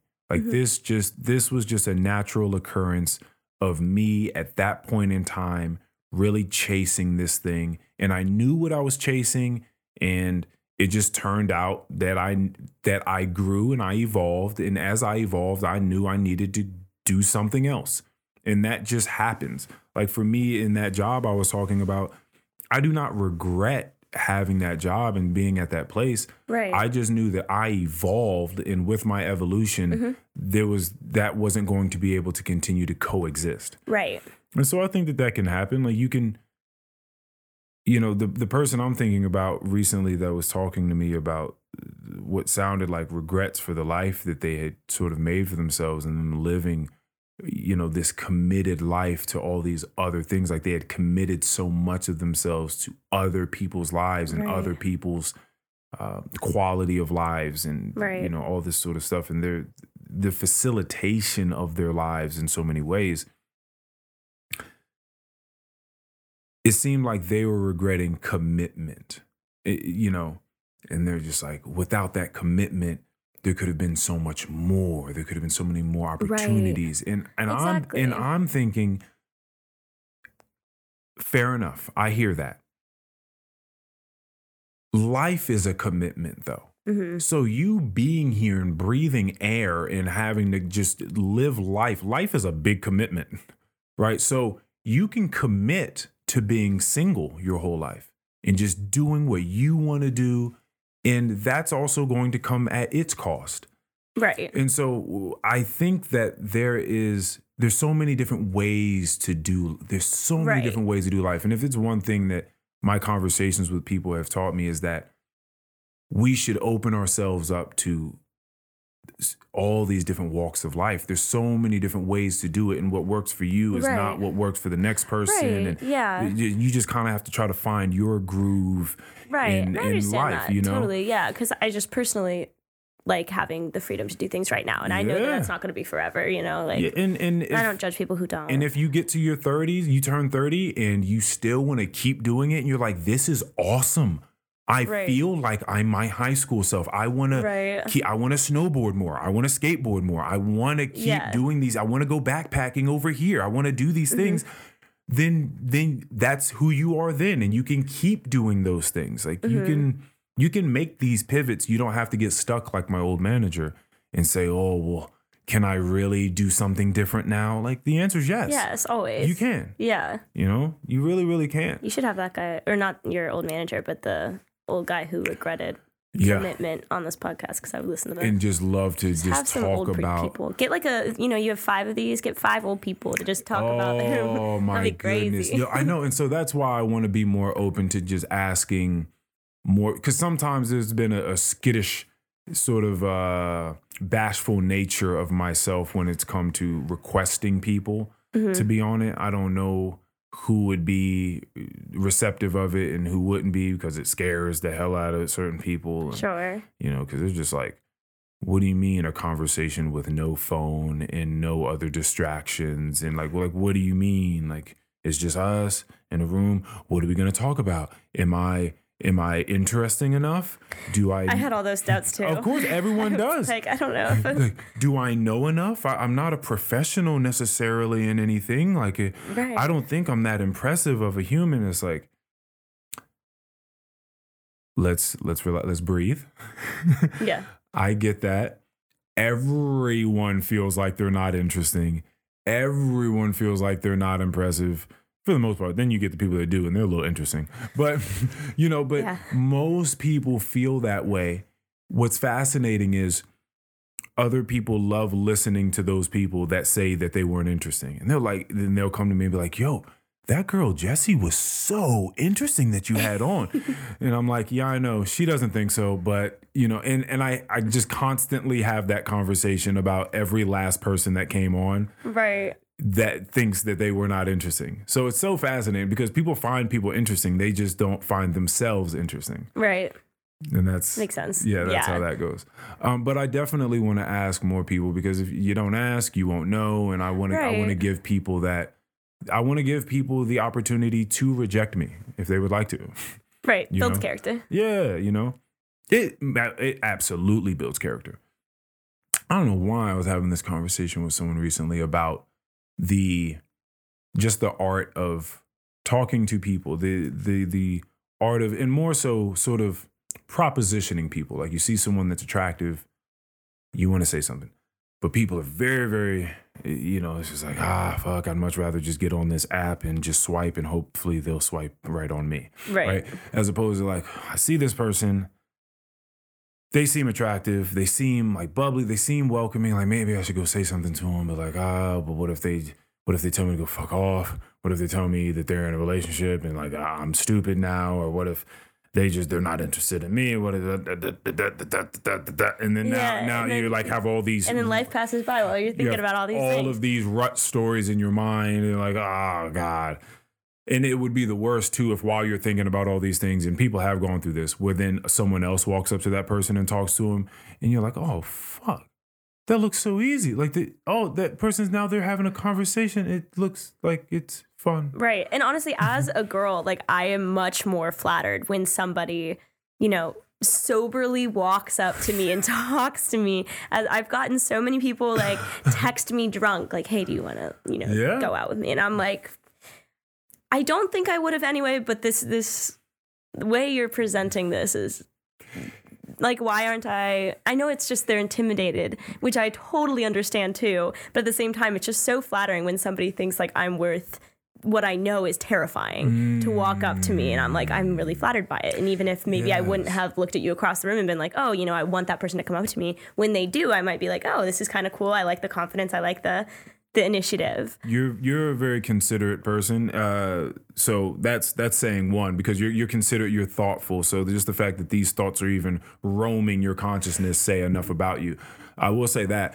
Um, yeah, it's terrifying for people, and I completely understand that. I've been in that boat before. What I will say is my stance on it now is that it's a formulation problem. A formulation problem in that, like the way people format it in their mind is okay, I'm going to go talk to this person and I'm going to try to start something romantic with them out of out of nowhere because I don't know them, they don't know me, so it is to some degree out of nowhere. And hopefully I can do that in a way that is persuading enough, like persuasive enough to where they will give me a shot. If that does not happen, I failed. That is a loss right right? If you reformatted that into, I see something endearing about this human in front of me, I would like to let that human know that without without me even knowing who they are, I sense something endearing about them. Their energy, their aesthetics, whatever it is. Maybe Right. it was the way that they they smiled, or the way that they sort of that you saw them talk to someone, or the the confidence in their walk, or the sway in their walk, or it, whatever it is. Just like eh, there's something about your overall energy and face and smile that is welcoming. That is a compliment from me to you right now, oh, right? you. Like s- any of these things and I want to say that to I want to spread Right. that cheer, right? It doesn't always have to be at the holiday season that you can spread some cheer. I just want to go and say this polite, pleasant right thing to and this even person. if it doesn't come into anything it's it's so nice uh, that is the win. right So It there, so makes their day. therefore, you you reformat it so there is no way of losing.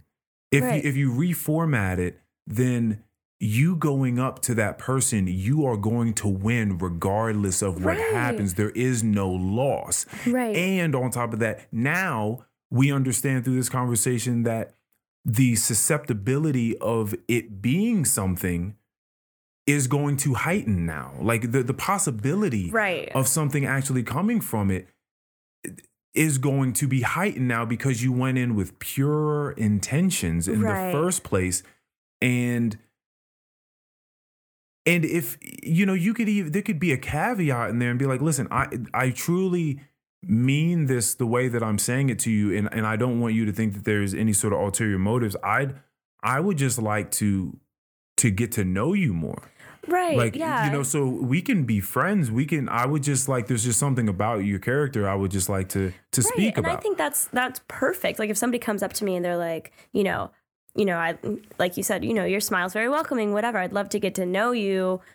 You know, that's more that's on the right track for a relationship anyway to be friends first and to just like for them to want to make you feel good as opposed to they they want you to make them feel good. You know? I think that's you couldn't have said that any better yes yeah. if, So I if, if your intention wasn't how can they serve me Exactly. no, if you come up to someone drunk at a bar, like, you know, you assume that this drunk person coming up to you, you know, it's just the the setting that you're in, you know what you assume, you know.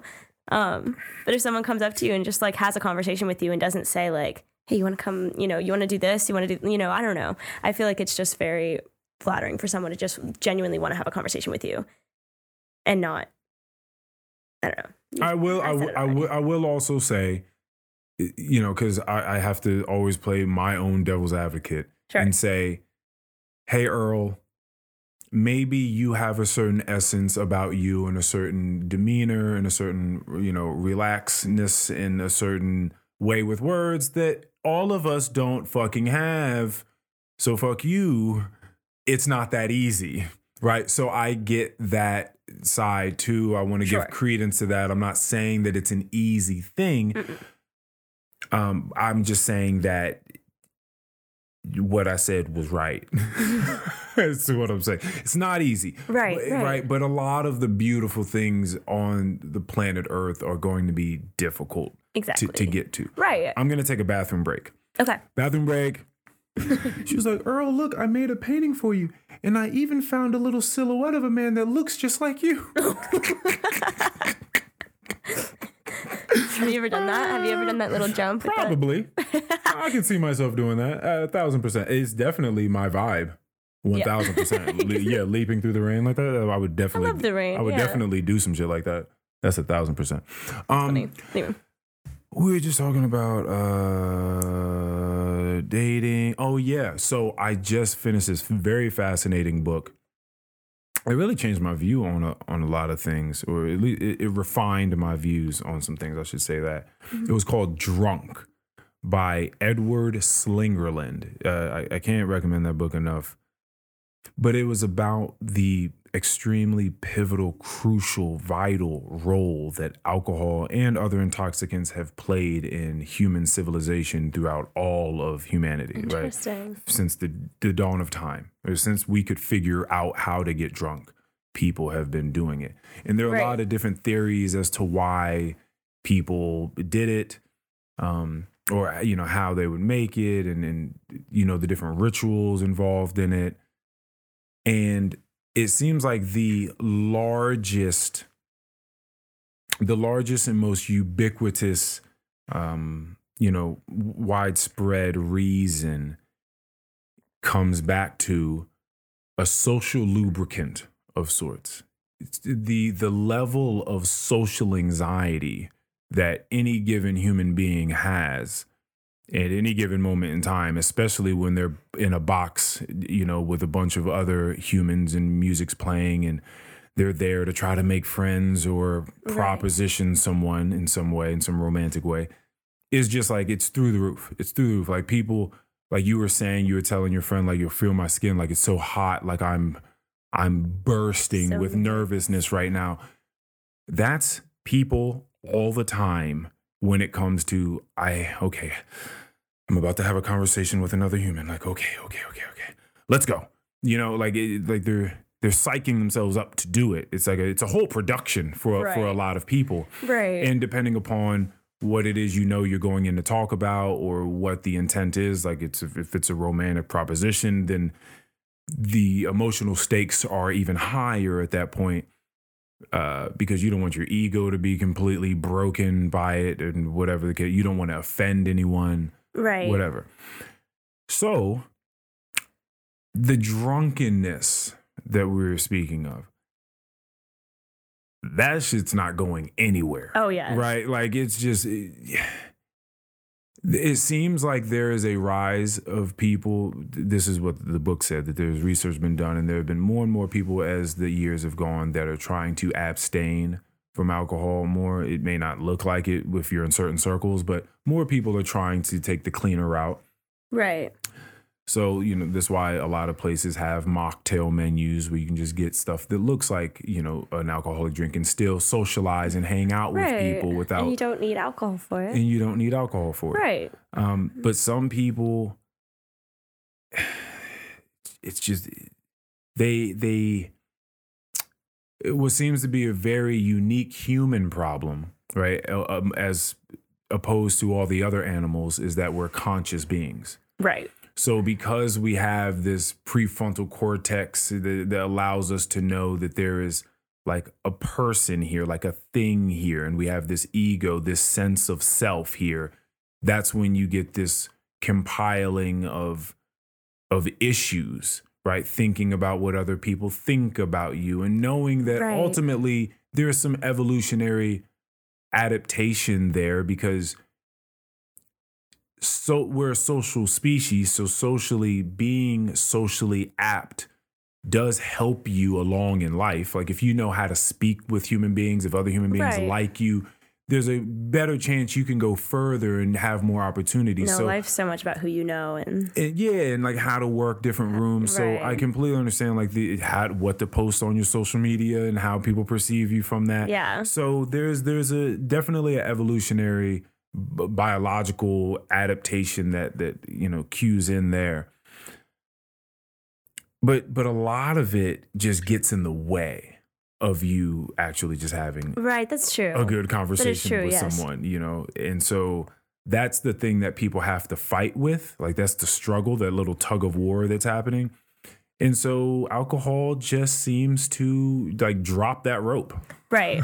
As long as it's not too much alcohol, I'm okay with someone who's like had a drink. Yeah. two. Yeah, yeah, But yeah. some people will just like fall over at you and, oh no, that's not fun. and you're like, Oh. "Yeah, that's just not Ugh. flattering at all. Ugh. yeah. Ugh. Yeah, there's there's these fascinating diagrams in the book that one show that we feel sexier when we've had a couple of drinks. And they have these diagrams of like humans that have had like one glass of wine, two glasses of wine, three glasses of wine. And you see their their whole expression change. Interesting. You know, so it's like first they come in and it's not like they're ugly or anything, but they're just like normal baseline them, I suppose.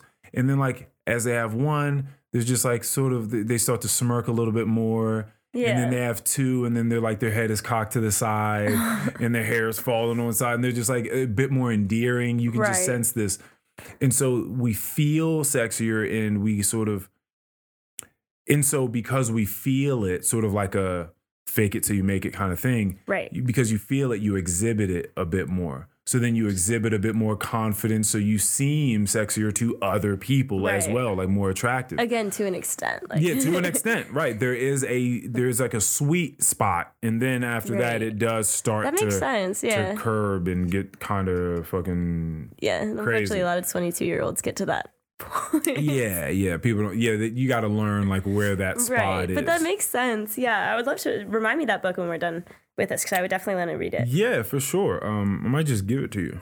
Oh, are you done with it? Mm-hmm. Okay. I'm not a quick reader. It would take me a while. You don't have to give it back to me. Oh, I'll give it back to you. Okay, or that because we're friends now. We're friends so I'll see now. you Let's again. go. Yes. um. So yeah. So yeah. I'll, yeah. I'll definitely give it to you. Sweet. Um, Thank you. yeah, so that's a that's a very very fascinating thing. There, I was telling my friend Mikey again that there's this place in the Google headquarters. Maybe it's not everyone, but I didn't know that coders would see themselves as creatives. I, I, I guess I for some reason that didn't click to me.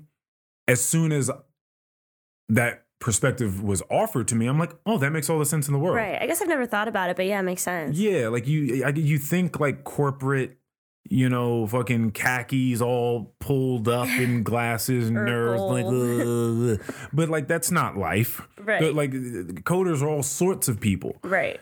and they have this thing called the whiskey room at the Google headquarters. This is a real room. thing. You can Google this. That's Um, crazy. And it's a place where they can go. I kid you not. I promise, look this up afterwards, where they hook themselves up to liquid IVs hmm that are pure ethanol, which is like the the component in alcohol that gets you drunk. And it's just a very, very slow drip into your bloodstream that allows them to get to what they've uh, found is this very, very particular sweet spot of blood alcohol content that opens the mind and allows you to become your more creative childlike self That is so with, interesting. without becoming too drunk right. and then they'll go in there and they'll start having conversations about coding and about other things and they'll start coming up with all these different ideas that they were like there was such a mental block before we would have never gotten here we could have hunkered down and all sat in front of computers and typed a bunch of stuff out and just and we would have never gotten here but it's this looseness that is so interesting that like that allows us to play with ideas in a way that like Right. we're, we're too rigid about now as Right. adults but kids right. like they're just coming up with all sorts of ideas Your and stuff like that. imagination is Like they can look at a very crude picture and tell you 20 things that that picture represents to them. But if you give that same picture to an adult, they're going to be like they're going to give you 3 maybe. But a child can just turn it upside down. They can turn their head around. They're gonna be like, "Oh, maybe it's the, maybe it's a fish coming out of the sky. Maybe it's the sun coming out of the ocean. Maybe it's." Yeah. like they'll just come up with a million different things. It's just the way their mind works. right. So it's a very fascinating uh, tool, alcohol, that people have used Right. to like get into these different zones, and uh, like I said, other intoxicants as well.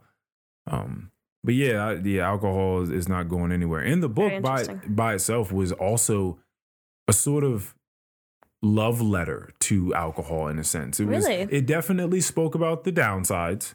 Okay. You, like you got to bring those up. right. You know. Um, Right. You can't just have a book that hypes up alcohol. it doesn't seem like it seems like there's like a lot of people have tried to do research on any health benefits because you hear people say like oh you know a glass or two of red wine a day is like good for the heart like you've heard these myths uh, and it seems to be kind of a myth you no one like really knows like you can kind of try to look at research and people say some helps but then it's other people are like no the best amount of alcohol to have is zero. Zero. Like that that's the healthiest route you can take. Um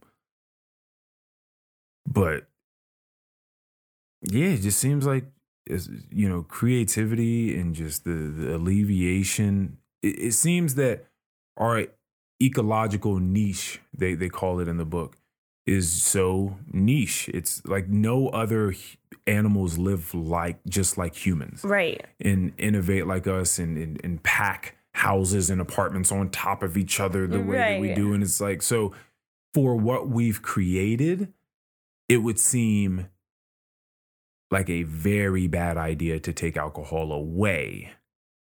Um, and this happened in 2020. There was like one state that tried. I think it was Philadelphia or something. There was one state that was having State, in, like- conversations. Okay. Yeah, like one of the states in the United States. Yeah, Pencil. I'm sorry, Pennsylvania. Yeah. I'm an idiot. Um, you'll you'll learn that about No, I me. was like, did you mean city or did Yes. you mean state? No, I definitely meant state. Okay, okay. So Pennsylvania. Oh, I still have these all these minerals in my pocket. This turmeric and stuff I never took. Sometimes I just carry. Sometimes I'm just your I'm just I'm just carrying around. vi- I'm in such an old person. I just pulled six five pills out. of I got fish oil, magnesium, C, D, and turmeric here. Let me take these. Um, they tried. They were having conversations of banning alcohol when the quarantine hit. That's And crazy. That shit was immediately overturned because could you yeah, could you why ima- would they? could that you doesn't even make sense. could you because they were at that point in time they were trying to figure out what an essential worker truly was.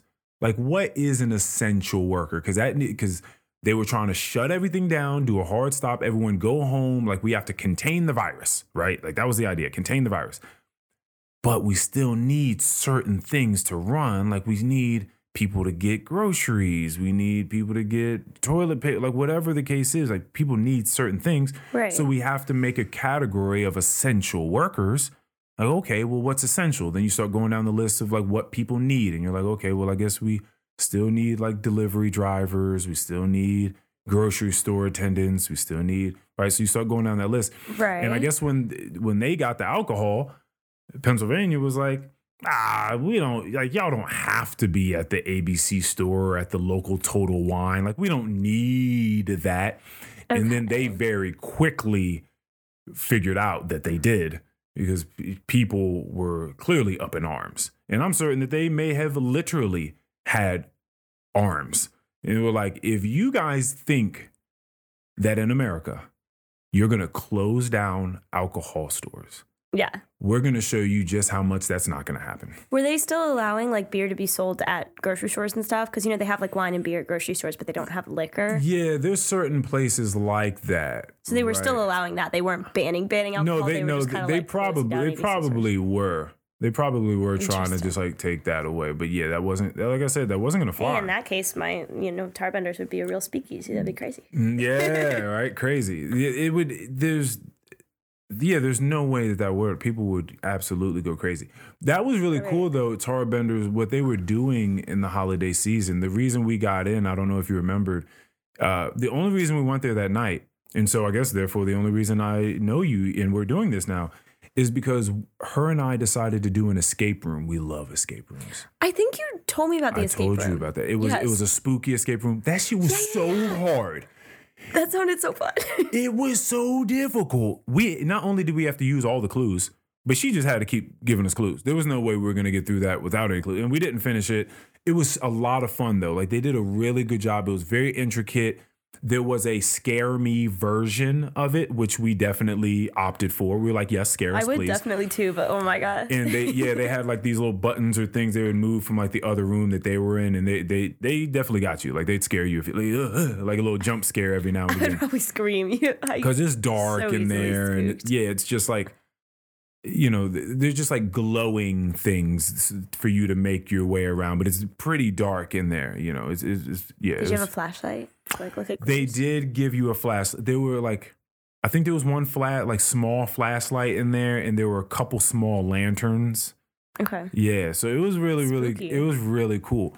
But the deal was you can purchase this this version of this escape room, and then with that gives you a token that allows you to go down the street to this bar. Right, the little uh, puzzle pieces. Yeah, it was a you puzzle were the only piece. person who gave me one of those that night, and I went up. I was. I don't know if you remember. I was looking for Spencer for like half an hour. I was like, Spencer's the only one who knows what to do with these. Spencer's the only one. My boss didn't know. No, because when we Nobody knew. walked in there and I tried to give it to the host, you know, just to make sure we were in the right place and everything was what it was, she was like, "I don't know what this is. This isn't this isn't that place wherever you're at." And we're like, "Are you It was. sure?" We also had like little signs uh, about that. oh, okay. In Tarbenders, so I don't Okay. know why nobody knew about it because it like I guess enough back, people I par- remember the posters. I guess enough people just weren't participating. Yeah, Maybe we were only like one of fucking three people that did this escape room. I don't know. It was fun. I don't know why more people didn't do it. I wish I did it. The escape room, that, that place is fun. But I think we've only done two now. We need to go back and do some others.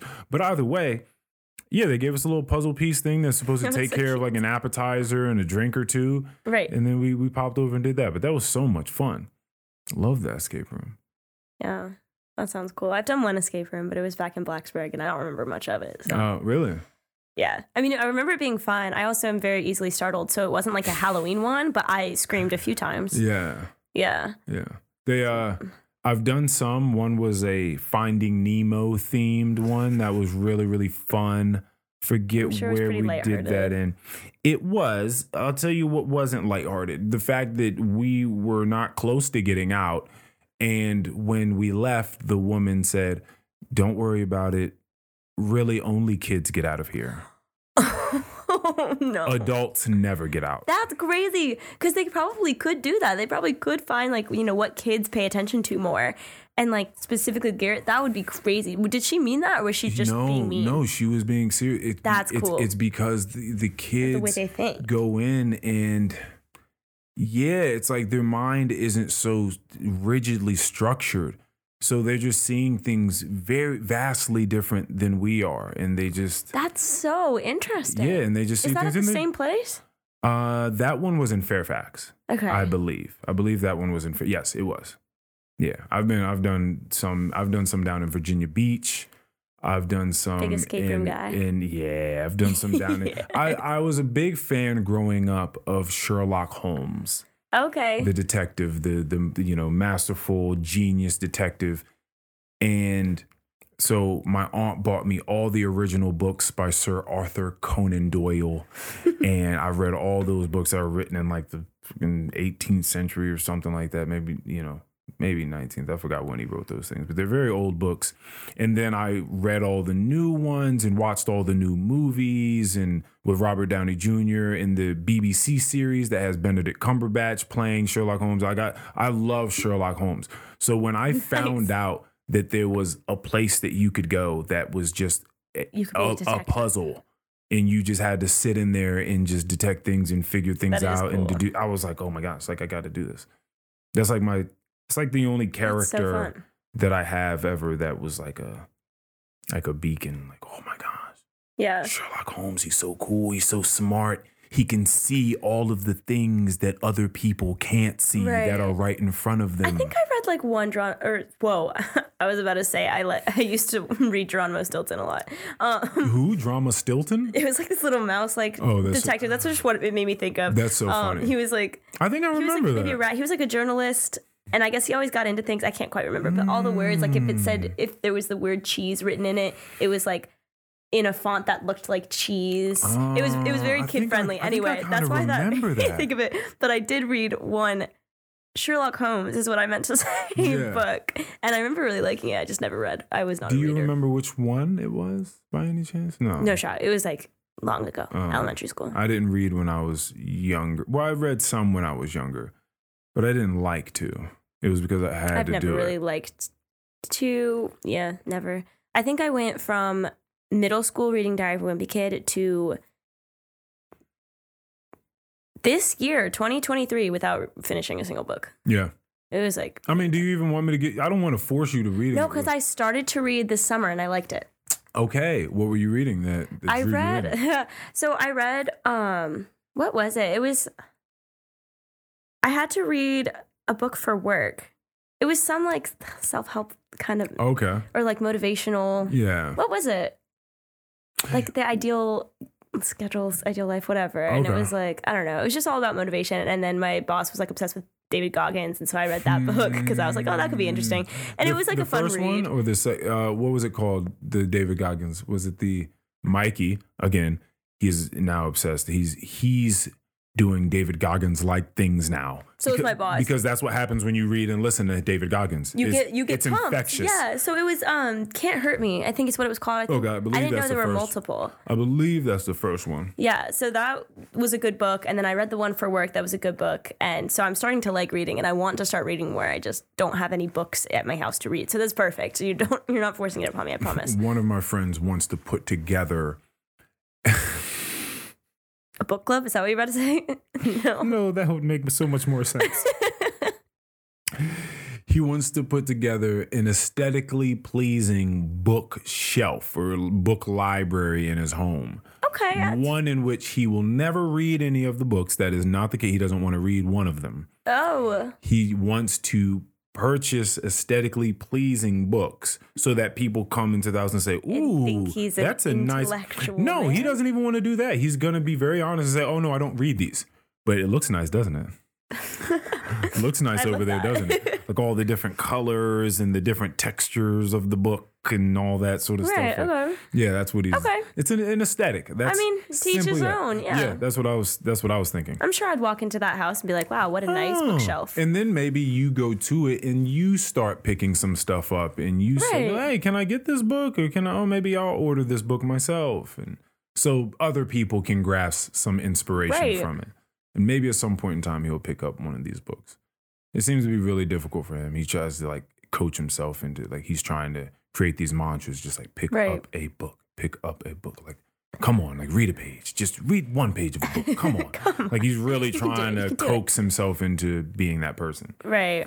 I'm like, listen, man, it's all right. Like you don't if you don't like books for whatever reason, or you haven't found your genre, you haven't found something that truly interests you, I think that that's a lot of what it is. When I did terribly in school, so you did great coming up through grade school, and then terribly in in university. You said, I or you or you at least didn't care. I was a C's get degrees kind of gal. C's get degrees. Yeah, What did you study in university? real estate. oh, okay. So it was also very like during COVID, especially when we were online and stuff. I was like, well, why am I doing this? I don't need a degree to be in real estate. So I was kind of like, I almost dropped out, and then I decided not to. I was like, well, I'm happy that I'm here. So as long as I pass my exams.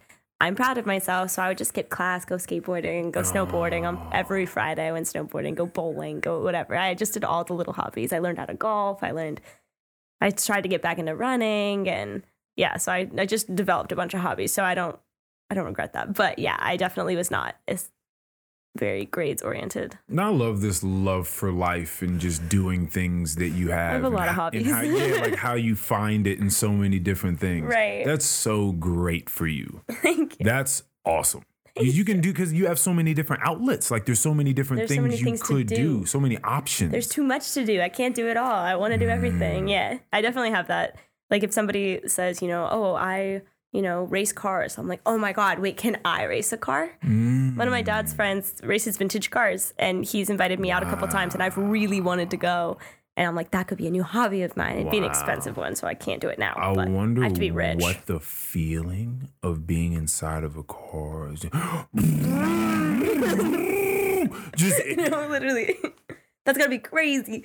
And I could and I could do it racing. for free. I mean, they're like I don't know if they're they're not like NASCAR cars. These vintage cars, Yeah, they're they're- like like those little the kinds that you would make in school, those little like Oh, like you know, those those little old like tiny ones, but- model cars that old people drive some around. of them would be like you're practically on the ground and you have that really long body of the car and then like the wheels are like pretty much the size of the car, like oh, tiny little cars Oh, I like know that. you're talking about. Yeah. There's some bigger ones. There's some like that. Like it's not it's not NASCAR, but it's still crazy cool. And you're like racing around this track and still going as fast as you can and everything. So I would love to do it. I've seen him do it, but I've never. Those little those little cars that look like bobsleds. Like you're just like Yes. yeah. Yes, those are the ones. He. I mean, How I, fast do those go?